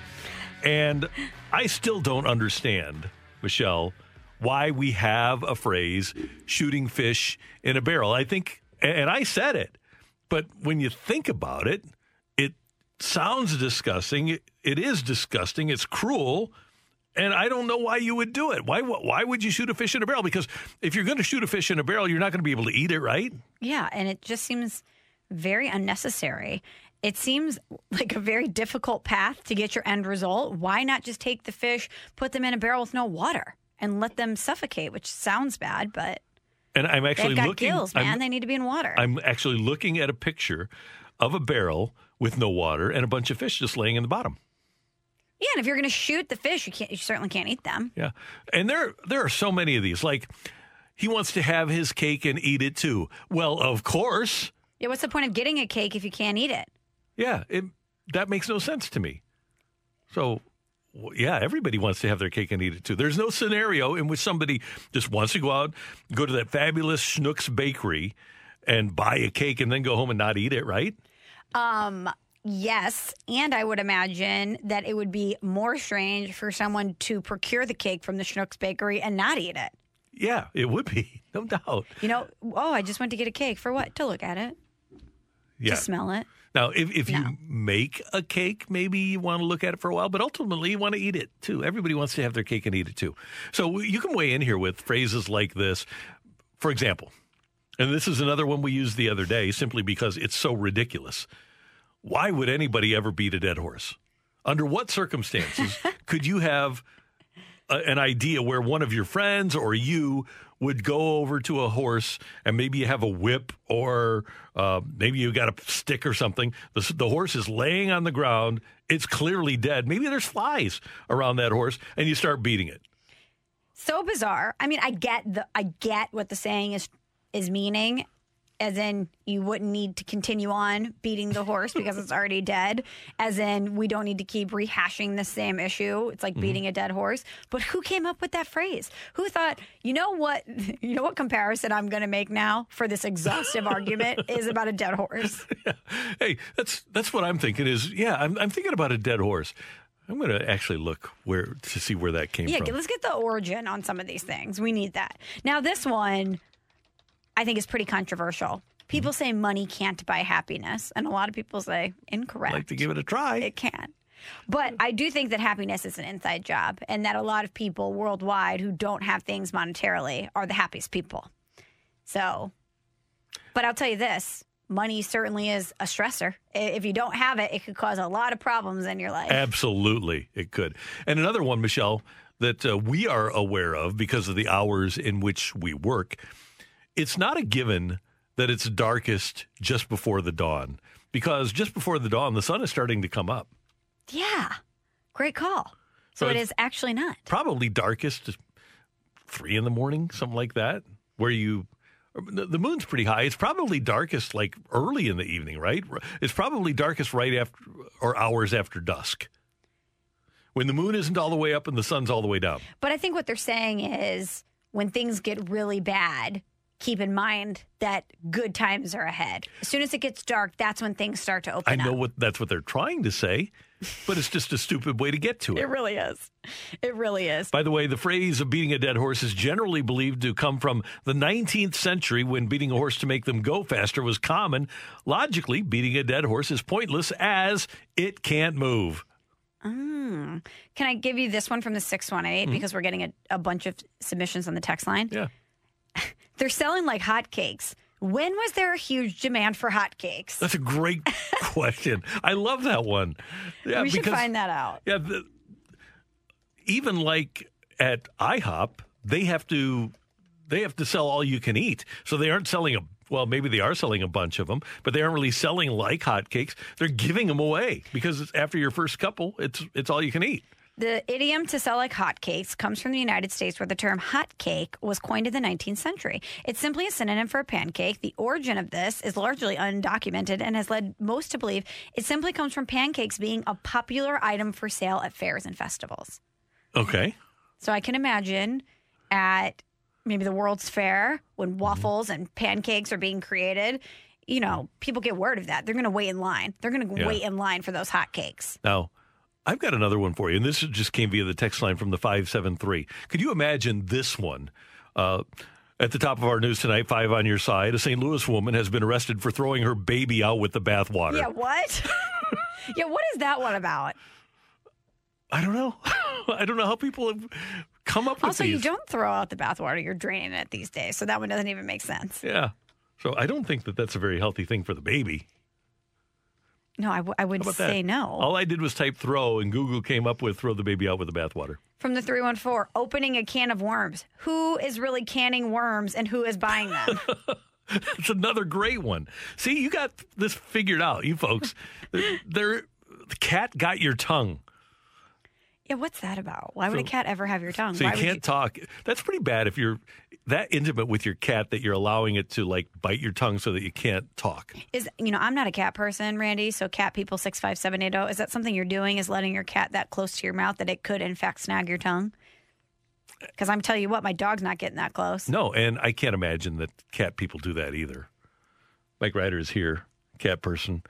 Uh, does the cat ever get close enough to your tongue so that you can't talk? That's a question. No, he says no. Okay, well then I don't know where it came from. So there's a lot of these happy as a clam. Have you ever seen a happy clam? No, usually they're dead and on my plate. Yeah, right. And they they don't even have eyes or a way to smile, do they? No, usually they're not pumped. No. I'm pumped to be eating them. Uh, finding a needle in a haystack. That's quite a challenge. That one's a good one because I don't know where it came from. I don't know the origin of that, but you really do feel the difficulty of finding a needle in a haystack. You do when someone Right, uses that saying, you understand. You Yeah. feel that one. And then one uh, from uh, that Michael Vick used a lot, a dog eat dog world. You know what, Randy? How did I know that we were going there? I'm just saying it happened. It's reality. It wound up in the courts. Are dogs eating dogs? Well, they're biting them. But I don't think they really go Armie Hammer and like cannibal style. Uh, I hope not. but it is. Yeah, that, that's the only scenario in which I could see it happening. One more from the 314. There's more than one way to skin a cat. Why are we skinning cats and why are we developing multiple ways to do it? You're exactly right. You people have it all figured out. and you know what? When someone first said that, I wonder how the person that they were saying it to was like, yeah, absolutely. There is more than one way to skin a know, let's think. And I wonder what the multiple ways are. I mean, But if someone said that to you first and you didn't know that that was a popular oh, saying, yeah. would you be like, "What? Are you skinning cats in your free time? And how how many ways have you developed to do this?" I would I would think that that person was crazy, but it's just a popular saying. this was Hannibal Lecter's gateway. Yeah, are you using different tools to skin the cat? I mean, Right. what's the deal here? Clarice, there's more than one way to skin a person. that one bothers. me. Love your texts. Thank you very much for playing at uh, 101 ESPN. Coming up with Karraker and Smallman, today's big thing, and we're going to talk to a couple of presidents next on 101 ESPN. We're right back to the Karraker and Smallman podcast on 101 ESPN.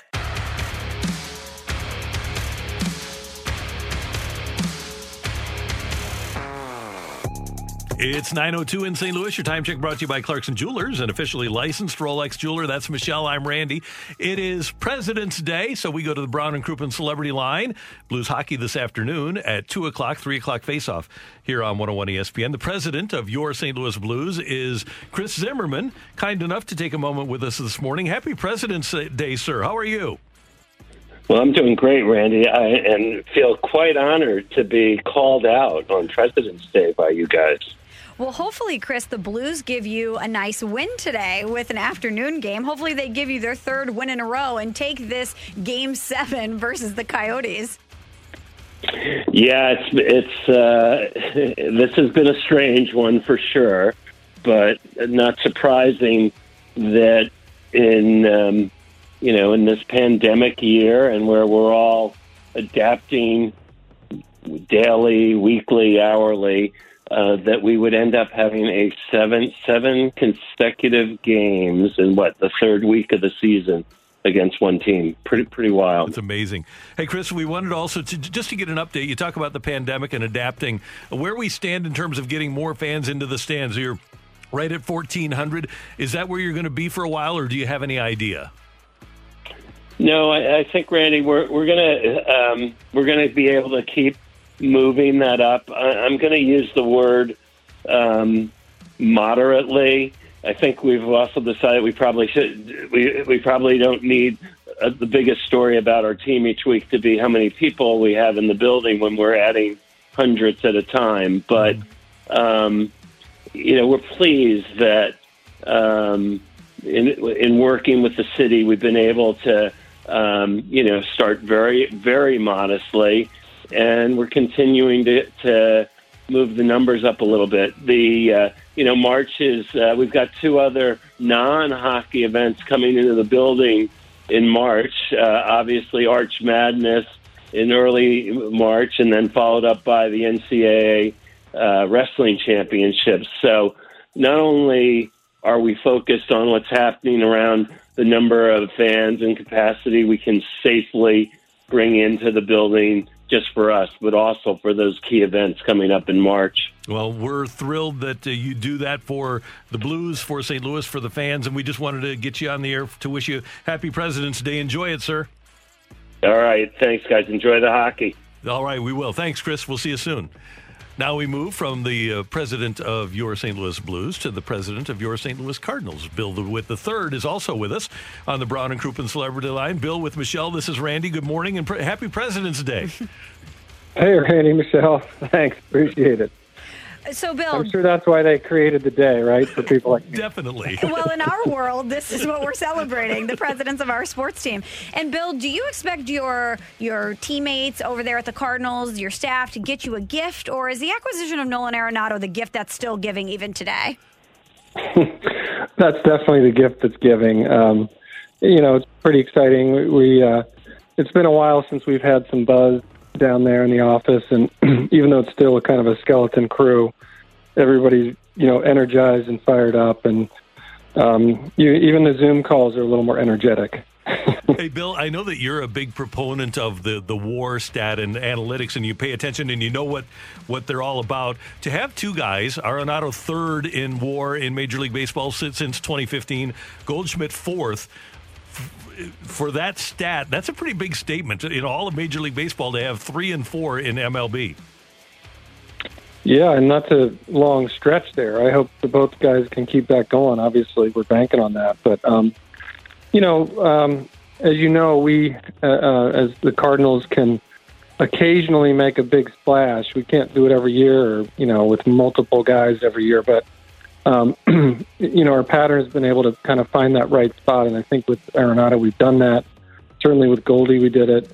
And, um, over time, you know, we've been able to, you know, the guys that we've really banked on uh, have been great players for us, and um, you know, I think about guys like Holliday and McGwire and Edmonds and Rolen and you know the, the big ones, and they've they've been great players and, and great um, teammates, and and they've been good community guys. So I think we've got all of that in in Arenado as well. Hey, Bill, we wanted to talk to you just a little bit, just to get a, a, quick answer about what we were talking to Chris about. I know that you've approached the city and started talking about getting fans into the stands. What's your expectation for opening day? Do you think you'll be able to get fans into the stands on opening day? I'm hopeful. You know, I I, I don't want to, you know, put the odds, but I, I think they're good for at least some number. Um, we've um, we're looking at trying to make make it work with about uh, just under 30% capacity. We think we can, but obviously the city has a lot to say about that, and um, those those uh, discussions are sort of ongoing. But you know, I I heard the end of Chris's um, thing, and um, you know they're doing a good job of ramping slowly back up, and uh, you know I'm hoping we can we don't have to start at just friends and family on opening day. That would be disappointing, but um, you know, we'll we'll get a, a chunk of people in there, and then, you know, the the real question for us is when does it go unrestricted? You know, and I think um, we're kind of hoping or expecting maybe by mid-year, mid midsummer rather. And um, but that's anybody's guess right now. But it, it, I don't think I would change that guess right now based on everything I'm hearing. Bill, kind of tying those two things together, you mentioned the buzz around the office since the acquisition of Nolan Arenado. And Randy and I hear from the fans every day. That's kind of what we do. We're the vessel for the fans in a lot of ways. And I haven't seen the fan base this energized and excited in years. And I know that they are dying to get back to Busch Stadium. They cannot wait to get back there. But have you really felt the the energy and the buzz around the city as well? Oh, for sure. You know, just for me, it's it's every time I interact with somebody who's um, just a fan, or or you know, I mean, at the coffee shop, whatever it may be. If they know me, they kind of give me a little attaboy. um, but it's um, it's definitely palpable, and you know, right now we're we've got a bunch of snow, and it feels like it's ten years away opening day. But um, you know, pitchers and catchers report this week, and you know that just has a great ring to it. So I think the combination of, of how late the deal was uh, relative to the off season, and the fact that we're still suffering through this cold weather, but we know that the uh, warmer weather's around the corner. is creating that can't wait feeling, and that's that's really what we try to do every year. Some years we do it better than others, but this year might be one of our best in terms of generating that buzz and enthusiasm and excitement for the opener. Well, congratulations on that, and happy President's Day. Enjoy yourself and stay safe and stay warm. All right, thanks. You too, guys. Thanks, Bill. That's Bill DeWitt III. He is the president of your St. Louis Cardinals, joining us on Karraker and Smallman. It's got to be a tough spot for the the presidents and the decision makers with the Cardinals and the Blues because they do know that fans are so excited and they want to come back, but we are still in a pandemic and people are still losing their lives, and so they mm-hmm. need to make sure that once they allow fans back in, that they're doing so in a safe manner. The Blues have done a great job so far, and hopefully by the time Busch Stadium is allowed to have fans back in. We're further down the road in mm-hmm. this pandemic, but it's got to be a difficult position to be in from a president standpoint because you want to generate money and you have people whose jobs are dependent on this and and you know that the demand is there from the fans, but you also need to do it in a safe manner. I, I don't envy them from that standpoint. No. And those organizations do so much, not only for the people within their organizations, and, and what they do is, is wonderful for them. But, Michelle, obviously, this is the only town I've ever lived in. But when you think about what Chris Zimmerman talked about, the renovations to Enterprise Center, and what Enterprise Center brings to St. Louis, the, the wrestling and Arch Madness, and the NCAA will come back, and all the concerts that come in. When you think about the Cardinals building the first Class A office space that was built in St. Louis in 30 years, Wow. they spent the money to build their own stadium. They build Ballpark Village, which is the premier entertainment facility in downtown St. Louis. They they build that office building. They build a premier hotel. Uh, they're trying to get people and businesses into downtown St. Louis. And then you look at what's happening with St. Louis City SC right off the bat uh, and what they are trying to accomplish for downtown St. Louis.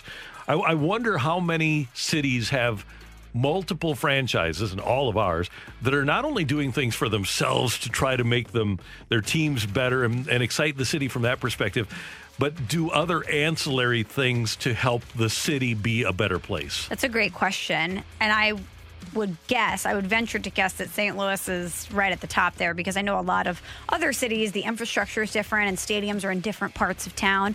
But I do know in regards to St. Louis City SC that that was something very important to them, that they wanted to be part of the urban fabric of downtown, that they wanted to be a connector from downtown to Forest Park. And they realized that sports is a galvanizing force here in St. Louis and that they could really use a space of that downtown area, of that corridor that had been sitting there and not really mm-hmm. generating any revenue or hadn't been a great spot in the downtown area and use it for good. And if you look at the renderings, it's going to be incredible what putting that stadium and having that franchise in St. Louis is going to do to connect Forest Park to downtown. And obviously, there's a lot of work to do in regards to solving the safety issue in downtown St. Louis. But if we can do that, then what St. Louis City SC is going to be right in the middle of, from Forest Park all the way down to the Arch, it can be incredible. Yes. There's a lot of potential there. There is. And thank you to the presidents and the leaders of those sports teams for caring about St. Louis so much. And uh, we appreciate those two specifically for joining us this morning, Chris Zimmerman and Bill DeWitt III. Coming up, Michael McKenry, former Cardinal, is going to be broadcasting Pirates games this year. We're going to talk about the Pirates, and he played with Nolan Arenado for a couple of years. We'll find out what he thinks of Nolan next on 101 ESPN. We're right back to the Karraker and Smallman podcast on 101 ESPN.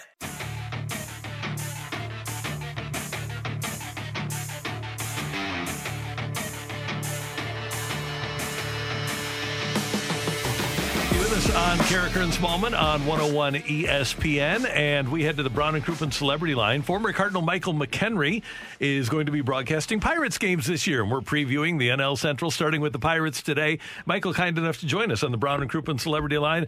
Mr. McKenry with Michelle Smallman. This is Randy Karraker. Thanks so much for taking some time. How's it going? Uh, it's going well. A little cold. I'm in an ice storm in Tennessee right now, but appreciate you having me. And uh, always loved uh, St. Louis when I went to the city and when I got my short stint there. Um, great organization, great people. Well, thanks for that, Michael. And before we get to what's going to be going on with the Pirates this season, we know that you played for the Rockies and had some experience with Nolan Arenado. So we wanted to know what your reaction was when you heard that he was coming to the Cardinals. Well, all I know is uh, fans got to get in the stadium because there's nothing better than watching Nolan Arenado play a baseball game live. Um, he'll do things that are unexpected, out of the ordinary. You'll be shaking your head. Um, we just say that's Nolan being Nolan.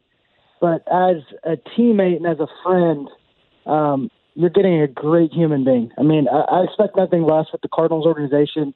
You know, with leaders like Yadi and Wainwright, just great people. You know, you have Shildt as a manager, Adam in AAA. I think the world of it, but you guys always seem to find the right type of character guys that fit the mold of being a Cardinal. And there's no better mold for a Cardinal than Nolan Arenado. He's very professional. He gets after it, and the city's going to absolutely fall in love with him. So you said that he'll do things that make people shake their heads and say that's just Nolan being Nolan. Give us an example of that. What's the best play you ever saw him make? Oh man, I don't know. I mean, there's one play in one one in Colorado and one in San Fran. They were both pop ups, he had no business getting there. Um, when I was in Colorado, we just started to implement the shift, and it was in 14. So I was in the Pirates. We started in 11. You know, we were very early on doing the shift. So he was trying to learn these positions early in the season. We're in San Fran. They have a lot of foul territory. And I mean, he just takes off. And nobody in the world thought he was going to get there. He goes over the tarp, catches it, slides, and actually makes the throw to me at home. It was absolutely amazing. And that's like every day. And he did the exact same thing a week later at home and went into the stands. I thought he was going to come out with a hot dog. It was unbelievable. The guy, the guy plays with absolutely no fear, and he plays to win every day. It's like he's playing in the backyard, and he's 12 years old, and his big little, all of his big brothers just making fun of him, and he's a little guy just saying, "Not today, guys." That's awesome. Michael McKenry is going to be broadcasting Pirates games starting this year, 2021. Congratulations on that, on being in the booth. And obviously, it's a rebuild. But I've always thought, Michael, and we've had that, a couple of times in St. Louis. It was a long time ago.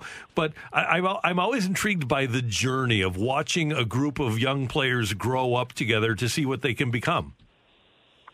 Yeah, it's, it's very interesting. I think – for the NL Central, I think there's going to be a lot of surprises this year because um, the last regime was great. Great people, um, did a lot of things well. Obviously, got the Pirates out of that losing uh, rut they were in, and I, I got to be part of this very special. It's a great organization, but I mean, they turned over a huge rock bringing in all the people they did. Technologies uh, used differently. It's more personalized. They're doing a lot of things that have caught them up to today's game and maybe the fastest expedited fashion I've ever seen. And I'm excited to see, you know, what some of these young prospects can do because, you know, a lot of these guys were doing things that maybe didn't benefit their best development. You know, they're trying to throw a sinker, but they're a high spin guy that needs to pitch at the top of the zone. You know, they've never been allowed to throw a split, but they threw one in college. Now they're throwing it. So there's going to be a lot of guys you're going to see like, where did this guy come from? You know, he's throwing 95, 90, 97. He was 88, 89 in the minor leagues, and he's striking out the world. Well, he didn't know he was throwing the wrong pitches his entire career, but he was a competitor that was able to compete. And that's what made him special, but now he's got the stuff too. So that's one thing that I'm very excited about. And I'm really excited about just, you know, seeing the culture grow under – Derek Shelton and Ben Cherington and, and the people they've put in place. I mean, even the farm director they brought in, a former catcher. I mean, it's just good to see the people they're bringing in. It's a lot of people that I've, you know, crossed paths with. So I'm excited for the Pirates. I'm excited for the Central because the Pirates got to start, you know, punching back a little bit on the Cardinals. Michael, let's stick with the prospects. The Pirates have a lot of top 100 prospects, I believe as many as six. So give us a name. Which prospect are you the most excited about, and which prospect should Cardinals fans really keep an eye on? The one that's going to give Nolan Arenado a run for his money every year in the Gold Glove. And that's Ke'Bryan Hayes. He's he's he's the franchise. He's he's the it. He's the thing. I mean, I don't know if I could say a bad thing about him right now. I don't know him personally as well as I'd like to, but this guy is special. I mean, he was a plus defender last year. Um, his range is unbelievable. He gets the balls that most people don't. He's known for his defense. Then he came up and just absolutely annihilated the baseball last year. You know, you're in the middle of pandemic. You make your debut. No fans. Hard to find that adrenaline. I know you have adrenaline just walking to a stadium. at the major league level. But I mean, he made it look. I, I hate to say this, but he made it look easy. Like he's from a different planet, and I knew the defense was there, and I was like, man, this guy's got incredible hands. He can run.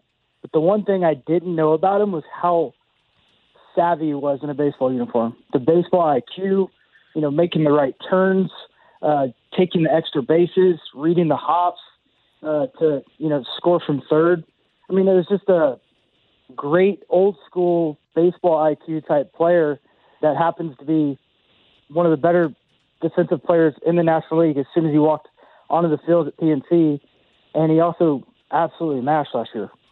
Hey, Michael, you mentioned Derek Shelton, and by the way, he's from our area. He grew up in Carbondale, Illinois. He went to SIU, which is near St. Louis. But man, he managed in the Yankee system, and that's as good as any system. He he worked under Joe Maddon with Tampa. He's worked with Paul Molitor. He seems like a guy that's a perfect fit for what the Pirates are trying to accomplish. Yeah, he's a coach. He's a coaching multi-tool. I mean, he, he can do a little bit of everything. He's he was a catcher as a player. He's coach catcher. He's been a hitting coach assistant coach, a bench coach. I mean, he's been around. Like you don't like see Shelty not talking to somebody, and he, it seems like he's best friends with everybody. So I mean, that kind of tells you his character and you know who he is. He's a baseball guy through and through, and he loves. And I love watching this. He loves the guys. He cares for them. He protects them, and he's creating a a caring type culture. And and and Pittsburgh, and I'm really excited to see how the fans embrace that. I mean, everybody knows the Pirates fans like care about winning, and they want to win, and no matter what, like rebuilding or not, they're expecting to win this year. Even though you know they may be upset with some of the things that have happened, I'm really excited to see you know how the city embraces Shelton and the team.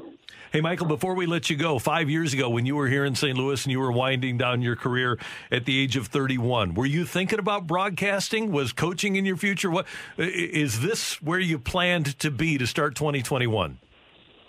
Uh, no, if you would have told me I was going to be a analyst on AT&T Sportsnet and broadcasting um, post baseball, I would have told you you're absolutely a psychopath because you know, I grew up with two learning disabilities. I couldn't talk in front of people. Um, I wasn't a talker for a long time in my life.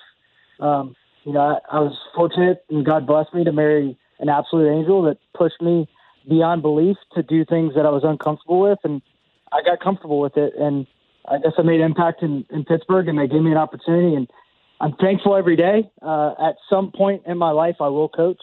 Um, I love serving young men and, and helping them achieve a goal that they're trying to achieve, and most importantly, be a great husband and be be a great father and, and do the things that are going to make them better in life. So at some point, I want to lead some type of group or men to an ultimate goal. So that's always been something. Even since I was a kid, they told me you're going to coach, and you're probably going to be better at that than you will a player.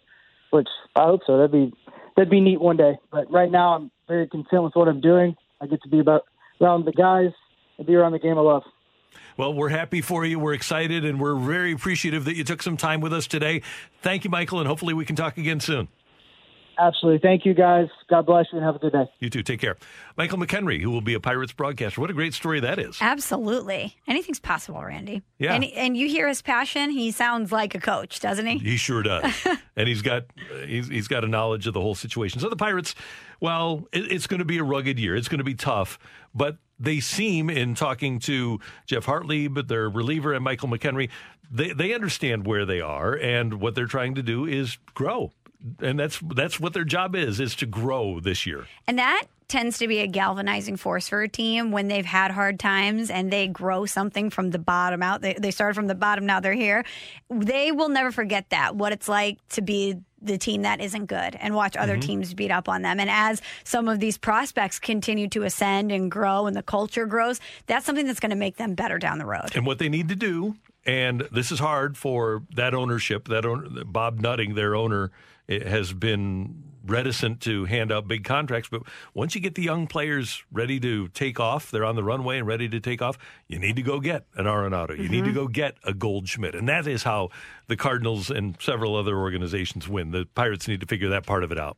That's Michelle. I'm Randy. Coming up, you're killing me, Smalls, on 101 ESPN.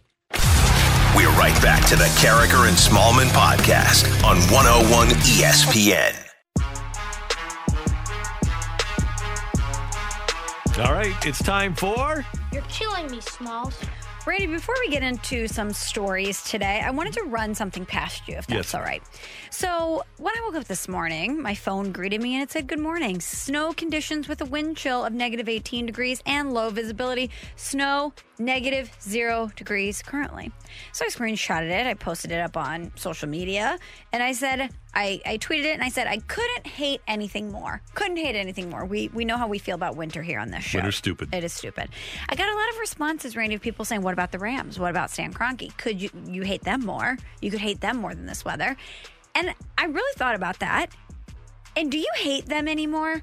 Because for me, it's kind of evolved over the years into a disgust, into a, an almost apathetic disgust. I certainly don't like them and I don't want them to have any modicum of success, but the hate doesn't rage as much as it used to. Yeah, I think that's the key. Is it's not as intense. It's still there, but it's just not as intense. Would I like to see the guy die? Yeah. Right. um, I would. I'm just being honest here, just being real. Oh my goodness! But that it's doesn't not- seem like good karma, though. I, I, I think that w- that is more product of making me happy than hating him.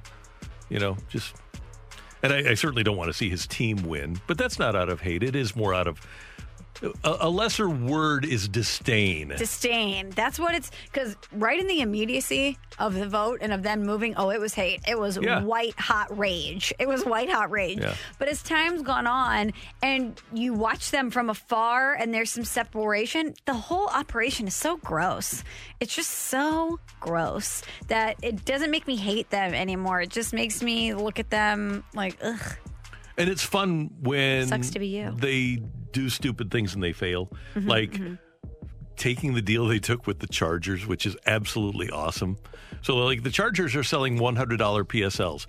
The reason that the Rams go out and get a Matthew Stafford is it's so that they can sell their PSLs. Oh, yeah. And Make no mistake about it. That's a mon- that's for money to put butts in yeah, seats. their lowest price PSL is thousand dollars. The Chargers are spending a hundred or charging a hundred dollars per PSL, and what the Rams said is whatever you get from PSLs has to go to construction of the building, but they didn't give them a minimum for PSLs. So whatever the Chargers were going to charge for PSLs. It was going to go to building the stadium anyway. So what's it matter whether it's 100, 500, 1,000? What a stupid move by them. Big time. Yeah. Also, uh, we've talked about the lawsuit here on this show and Yeah. on our station, and obviously that's news here in St. Louis. But did you see that over the past couple of days, over the weekend, it's made national news Yeah. that they're, that St. Louis is seeking a billion dollars Yeah. essentially from the lawsuit? They hope it's just a billion. That's what I thought, and I also thought, oh, so people in the national media are picking up Yep. on this. Okay, interesting, Mhm. interesting. I wonder how the NFL and Stan Kroenke feel about that. They're trying to move the goalposts. Yes, but definitely. They don't understand clearly, and I know these people that uh, are good attorneys. This Gerald Carmody, uh, Pete Woods, and his firm. They're they're in the suit. They're fighting against St. Louis, but it seems like that even though they're good lawyers, they're trying to confuse people about what this is about. Everything about this that this is about is after the lease, and I know that the people on that are fighting for St. Louis are trying to keep the eye of the judge on the ball, and they will. They'll be fine, and the jury will understand that what it, all they have to do is read the lawsuit. It's pretty simple. Just read the lawsuit. It's eminently available on the on the interwebs, and you can figure it out pretty easily what's going to happen. How about Eric Grubman just not showing up? Typical. Yeah, he's he's a joke. He's a bad guy. Just one of the worst human beings imaginable. But doesn't that just encapsulate everything that this is about? Uh, Yeah. The NFL and people involved in this not thinking that there's any consequences for their bad behavior. Yeah. You just wait, is what I say to him. Just wait. You know what? As our friends in the fast lane say, be patient. right. Be patient. You're killing me, Smalls. Well, speaking of the Rams, Randy and Matthew Stafford, he did an interview with the Detroit Free Press about leaving Detroit and going to LA. And he said that he had one request for Detroit when they were developing this trade is that he asked to go to a team that was ready to win a championship. That's his one request. Mm-hmm. After all of that losing and all of that terrible football he was a part of in Detroit, he wanted to go to a team that was tailor made to win. I really appreciated the way he went about his business. We were talking last week about Harden and the the way that he requested his trade and uh, some of the others in the NFL that have demanded trades. He quietly went to the the Lions and said, "Look, we've done all we can do here, and uh, hey, I, I like you guys, but I don't think I can win here." James Harden could have done that and, and gone to the he'd been there for eight years. He could have gone Yeah. to the Rockets and said, "Look, it's just not happening. Can you move me to a place where I have a chance to win? I really want to go to Brooklyn." And that's all you have to do Mm-hmm. is be reasonable about it. And I really do admire uh, Matthew Stafford doing it the way he did. I thought it was cool, and I admire the Lions for do, for acquiescing to to what he wanted to. Yeah, that's one of those rare situations where both parties involved know that it's not the right fit anymore. Yeah. That they could both walk away and be respectful of one another, thank each other for what happened during the relationship, and say, okay, it's time to move on. It's time to move on. Yeah. You're killing me, Smalls. Well, Randy, the trophy that Matthew Stafford is in, in seek of, the Lombardi Trophy, is in the news again. We all cheered when Tom Brady took the Lombardi Trophy from one boat and he tossed it over to another boat, and Cameron Brake caught it for what he said was the best catch of his career, by the way. and I don't disagree with him No. because if he drops that into the ocean, all of a sudden a great day goes to a, a pretty bad day. Yeah. Because then you have to, the divers are there and the party gets stuck and it, Makes for a great story. I think catching it is the better Yeah. story. Well, anyway, Lorraine Grohs, whose father Greg was the master silversmith at Tiffany and Company from 1967 to 1994, he first designed the Vince Lombardi Trophy, and she watched this play out the same way we did. And while we were cheering, she was not. And it takes a lot of work, a lot of hard work, um, a lot of hours go into it. It just really upset me that this trophy was disgraced and disrespected by being thrown as if it was a real football. I didn't sleep for the past two nights because of this. I was that upset because I, I know the, the passion that goes into this trophy and how my dad and all, all his fellow silversmiths are so proud to make this. I personally would like an apology, not just to me and my family and the other silversmiths, um, but to the, to the fans. You heard that right, Randy. Lorraine wants a personal apology because Tom Brady threw the Lombardi Trophy. Lorraine, your response was gross. no, that's And- her last name, Randy. That's her last name. Oh, it was a gross response. okay, I've got three things here. All right, let's Number count 'em one, down. your dad set a blanket football on top of a tripod. The- it's not a lot of work. Well, maybe it is, but anybody could have put a football on a tripod. It's not something new and exciting. It's actually a pretty boring trophy. Yeah, from a design standpoint, we've seen better. I could have designed it. We've seen better. Well, I've seen better in fantasy football leagues. I mean, the Stanley Cup, if you're going to compare any Yep. trophy to the Stanley Cup, it's a losing battle. Right. So, so first of all, if you're if all your and I'm not going to d- disparage what your dad did as a silversmith, but No, in this great work. particular instance, all he did was out of silver put a football on top of a tripod. Not mm-hmm. great. Mm-hmm. But the silver qua- quality was great. Yeah. Great. Second thing. Maybe you just started paying attention to football now. Are you aware that one of the Patriots Lombardi trophies is dented with a baseball because on opening day of a Red Sox season, Rob Gronkowski took the Lombardi trophy and tried to bunt a ball with it, and it actually hit the football mm-hmm. with a baseball, and it's still sitting there. It's still dented in the Patriots office. And it's a great story. It's a fantastic story.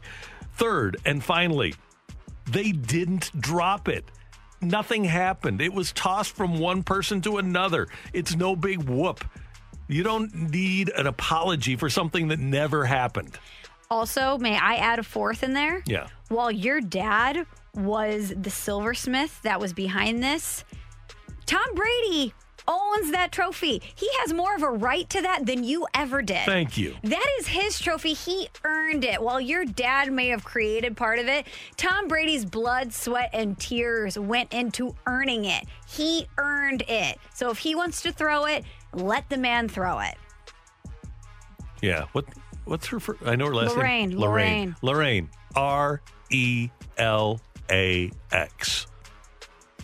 Imagine the self importance it takes to say, I've lost sleep over this and I demand an apology, as if her opinion matters that much. I mean, I, I hate to say that because obviously she's very proud of her dad and she feels a certain type of way of his work. She wants his work to be respected, but his work is to create something for other people to celebrate with.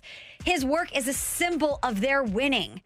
And that's what they're doing is celebrating their winning. To think that she has more ownership over this trophy than the people who actually won it is insanity to me. I will say this. Sorry, Lorraine. If she's lost a couple of nights of sleep and that's the worst thing that ever happened to her, she's been leading a pretty good life. Great point. Yeah, we're in a pandemic, Lorraine. Yeah. I mean, I don't think the Lombardi trophy being thrown from Chill. boat to boat and being caught is something to lose sleep over. I'm with you. Thanks, Michelle. You got it, Randy. Coming up, we're going to talk to Dan McLaughlin, the Dan McLaughlin Show with BK, coming your way on 101 ESPN. The crossover is next. We're right back to the Karraker and Smallman podcast on 101 ESPN.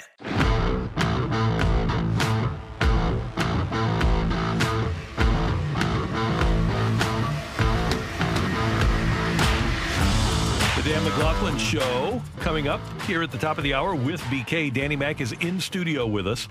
And uh, hey, this just feels like spring training, It does. doesn't it? I mean, you walk out and you just say, "Gosh, opening day is right around the corner." I looked it up this morning. We are we're a Bob Gibson away. We're 45 days away from opening, opening day. day. Amazing. Ooh, 45 days away. A Bob Gibson away. Yeah. Great. That's not that far away. But it feels like it when you look out the window. It certainly feels like it. I talked to some guys down in uh, Florida over the weekend. They say it's perfect down there. Oh. So I bet spring training's going to be nice. Although they are, I believe, quarantining at this point. So I'm not sure how much they can go outside and and do their thing. But on Wednesday they will, and and away we go for spring training. Would you guys feel comfortable right now? Here we are in mid April or mid February, mid February 15th. Leaving baseball out of it. Would you guys be cool with uh, just going down, maybe renting uh, uh, VRBO or something on the beach in Jupiter and just hanging out on the beach, just you and your family? Traveling down there? Of course. I would too. I would. Yeah, I would like it. You, you mean like would we be hesitant because of COVID? You right, mean? yeah. I don't think I would be at this stage. Uh, uh, the only pro- issue for me is the flight, really. Yeah. And if, I'll double mask and I'll handle that. I think a lot of people are driving down. Those that are move. Covering um, Oh, the smart. team, they're they're driving down. Not everybody, but some some of the people I've talked to are driving down there and and hunkering down. My, I think my understanding is for um, media wise, you know, it's going to be a lot like last year. It's going to be a lot of zooms, at least initially in spring training, and in terms of trying to cover the game. You can go on the backfields, but you got to be very, very far away, or at least distant. And then um, during the games, there, there will be fans. I don't know how many fans are going to allow in that ballpark, but there's going to be fans, and uh, the media will be able to watch it. But a lot of it will be, you know, dictated how we did it last year, which is kind of unfortunate because, I, and I know that this is the last thing we need to be worried about is media covering a professional sport. I'm worried about it. I'm not. I'm raising my hand. But that's where, if you're a writer, or in my case, trying to do games, getting insight is pretty tough. You got to Yeah. you got to work it. Yeah. They've having fans in spring training. That's the first time they've seen fans in a while. I would think so. Yeah, Ba- 'cause they well, didn't have baseball didn't any- have it. Yeah. They didn't have not until the World Series, right? So March yeah, so 12th after the uh, Yeah. After the after baseball had been shut down while the Cardinals were still playing was the last time they've had fans. So weird. So that's going to be So different weird. for them, even if it's limited fans to hear the fans again and to be able to hear them talking and or jeering at them, maybe Yeah. or cheering is going to be a weird new experience. I think in Jupiter, that ballpark, um, what does it hold you guys? 75? Is it 75? I was going to say 8,000. Yeah. Yeah. So maybe you're going to get in two, you know, Yeah. socially distant. You could be, you could probably do that. I would think. We'll Yeah. see. I hope so. I mean, we need to get some fans back in there as long as we're safe and healthy and doing that. And I think the players would appreciate it too. And it, it just seems like things are moving in that direction where we will. And we had Bill DeWitt on earlier. He was saying that he hopes that they can have a little below thirty percent right off the bat, uh, or at the very least in late April, and then once things are ready to rock and roll, it's they, they want to go boom to full houses ASAP. My understanding is that they can't. So it goes to 28%, and then they can't go above that. Yeah. It's just in the bowl and the way it works and six feet apart that it's either 28% or you go no strings attached and you can show up and have full houses. So we'll see. I, I, I would be, uh, I wouldn't be surprised if the Cardinals would do something like, you know, let's just say the numbers continue to go down, and they are going down at a great rate. Uh, I think I saw something like it's 64% down COVID rate um, cases in the last two weeks. So the vaccine's getting out there. Obviously, it's made an impact, and people are taking the proper precautions more times than not. You'd like to think, but maybe in July, uh, it's kind of like a reopening of what would be an opening day. It, that wouldn't surprise me at all if they did something like that. You know, if you're able to open up at full capacity and do the the proper way to honor, I think Bob Gibson and Mm-hmm. Lou Brock, and and maybe do an opening day kind of thing as a celebration. that'd of be great. Yeah, I, Clydesdales. yeah. I wonder Yep. if they do something like that. Okay, I got to get you guys' take on this. Day like this, zero degrees, snow, you're kind of snowed in, you get home. I'm really a big fan of tomato soup and grilled cheese sandwiches. Who isn't? I, I think that's a great cold weather thing to have. Clam chowder, do some slow cooker chili, although my family, I'm the only chili fan in, in my So family. you'll make it. Yeah, I will. So, but what's the the snowed in go to food? I think you hit the nail on the head. It has to be soup of some sort, right? Soup. Something warm Yeah, on the inside, pastas maybe. But you need hot chocolate on a day like this. I like a big gooey pizza. Can't go Oh. wrong with that either. Big had- gooey pizza. I had the best pizza this week. What'd you have? So there's a, a place in the Hill that just opened recently called Pizzeria Da Gloria. It's outstanding. They use um, all natural ingredients, which is great. But they have a pizza there that is pepperoni and pickled jalapenos. Mm. No, trust me, it is outstanding. It's not spicy. It's it's just got a little kick to it, and the pepperonis are the kind that are crispy on the edges. You know, they. No, I up. like that part. It's great. I don't like the jalapeno part. You don't have to get the jalapenos. No, you don't. But it's a great combo. You put jalapenos on your pinos, whatever you call them, on I- nachos. I do not do jalapenos at all. No, but Nice. see, I don't like I don't jalapenos either. I do not, and these are different because they're pickled, so they taste differently. Okay, all right. Trust me. I'll work with it. Trust me on this one. But so it's what? outstanding. I got a question too. What did what did Chris Zimmerman say about continuing to go up with um, in terms of audience or crowds? What it- did he say to you guys? He, he said he doesn't want that to be a story every game when they go up maybe 100 each game. But they're at 1,400 and they're hoping to just go up gradually all the time. And then next month they've got the NCAA, the Arch Madness here. Yeah. And then they've got the NCAA Wrestling Championships coming up as well. So there are events that are happening there. But he said it, it it's just not going to be a story that they tell every day, but gradually the attendance will rise. And then is it? Are they giving it to the season ticket holders? Is that how they're working it? It's a lottery situation right now with the the senior season ticket holders. Okay, yeah, makes sense. Yeah, that makes a lot of Got to sense. take care of your people, and I think that's what the Billikens are doing too. Over at Billikens are doing. I think the the Cardinals will do that too. Cardinals have something. I think like I could be wrong about this, but uh, it's like twenty two to twenty three thousand season ticket holders or something like that. Mhm. I mean, it's an, am- amazing number of people. and a lot that have been around since the mid '80s yeah, too. Yeah. So I guess your most senior members would uh, get that uh, call, and then you know lottery, get them in, get them around. I I think what would be hard is is somebody says, "Well, I'm a green seat holder." So I want to sit in my green seats, mm-hmm. but you're putting me here, or this person is over here. I, th- that's got to be complicated, man. Michelle, I don't know if you feel this way, Dan. You, you you're doing the games.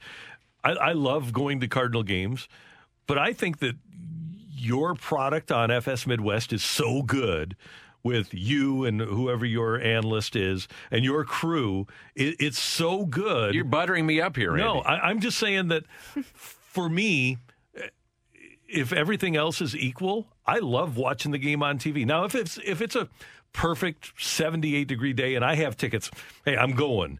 But my thing is, if I were a season ticket holder, I would have no trouble getting rid of half of my seats and taking in your product. I think. Well, I do think that people over the last, I don't know, what do you guys think? Probably 10 years have been conditioned now more than ever to know that every game's on TV, where you just didn't have that before. Um, and it's not to say, and I, I understand your point, and I, and I appreciate it. It's not to say that people will stay away from the ballpark, but it's an option to go watch It's an option. And the television aspect of it is we are really we're selling tickets. We're selling the things that are coming up. We're making sure that you know that Johnny Bobblehead is coming up and all that other stuff and you know what I mean and doing that. It's kind of an extension of the promotions of the ballpark and the tickets and things of that nature. But it is it's designed it's like a free commercial to get people to excited to come down to the ballpark, you and know. it's a social event, and we've It talked is. about that a lot. Oh, yeah. Being at the ballpark, and especially once we're able to come back more than ever, it's going to be a social event too. So you asked an interesting question. Would you go down to Florida and just Mm-hmm. VRBO or whatever? What do you think the appetite is once it's open and we're vaccinated and people say, yeah, we can have a full house? What do you think the appetite is for people to go to a, a, a big event with crowd around them? I think it depends on the person. I'm I'm there. If I have a vaccination, I'm there. But a lot of people don't want to get vaccinated. Yeah. I would think it's not high, but leaning towards high because I think a lot of people now aren't as afraid as they were. More vaccinations are happening. I think you'll see a lot of fans still wearing masks. But I'll tell you what, as soon as the Cardinals made that Nolan Arenado acquisition, I think people's um, appetite to go to For sure. this is a, a town that loves Cardinal baseball, and they really want to go out there and, and watch this team. They heard a lot from fans when they made that deal. Yeah. There, there was excitement. There's there's no doubt. I I just hope the appetite is there to go to back to the ballpark, and maybe it might take a little time and people Yeah. get used to it, but I think eventually we get there. What do we got coming up with you and BK? Anthony uh, Castrovince from MLB.com, so he'll be our guest and talk a lot of baseball coming up. A lot of things, questions for the Cardinals coming up in spring training. Looking forward to All that. right, thanks, guys. Thanks to our producer engineer Emily Butcher doing great work today. Thank you. Thank you. Michelle, this was fun. It was. See you It tomorrow. was a fast Monday. Yeah, it was. Karraker and Smallman.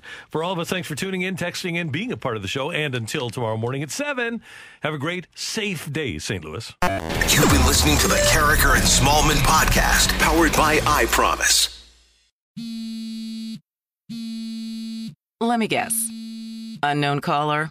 You could reduce the number of unwanted calls and emails with online privacy protection. The latest innovation from Discover will help regularly remove your personal info, like your name and address, from 10 popular people search websites that could sell your data. And we'll do it for free. Activate in the Discover app. See terms and learn more at discover.com slash online privacy protection. Grab a 30-day free trial of Live by Live Plus, and you'll get unlimited skips, commercial-free music, and all of the podcasts and live streaming events you can handle. Visit livexlive.com slash podcast one to learn more and start your free trial.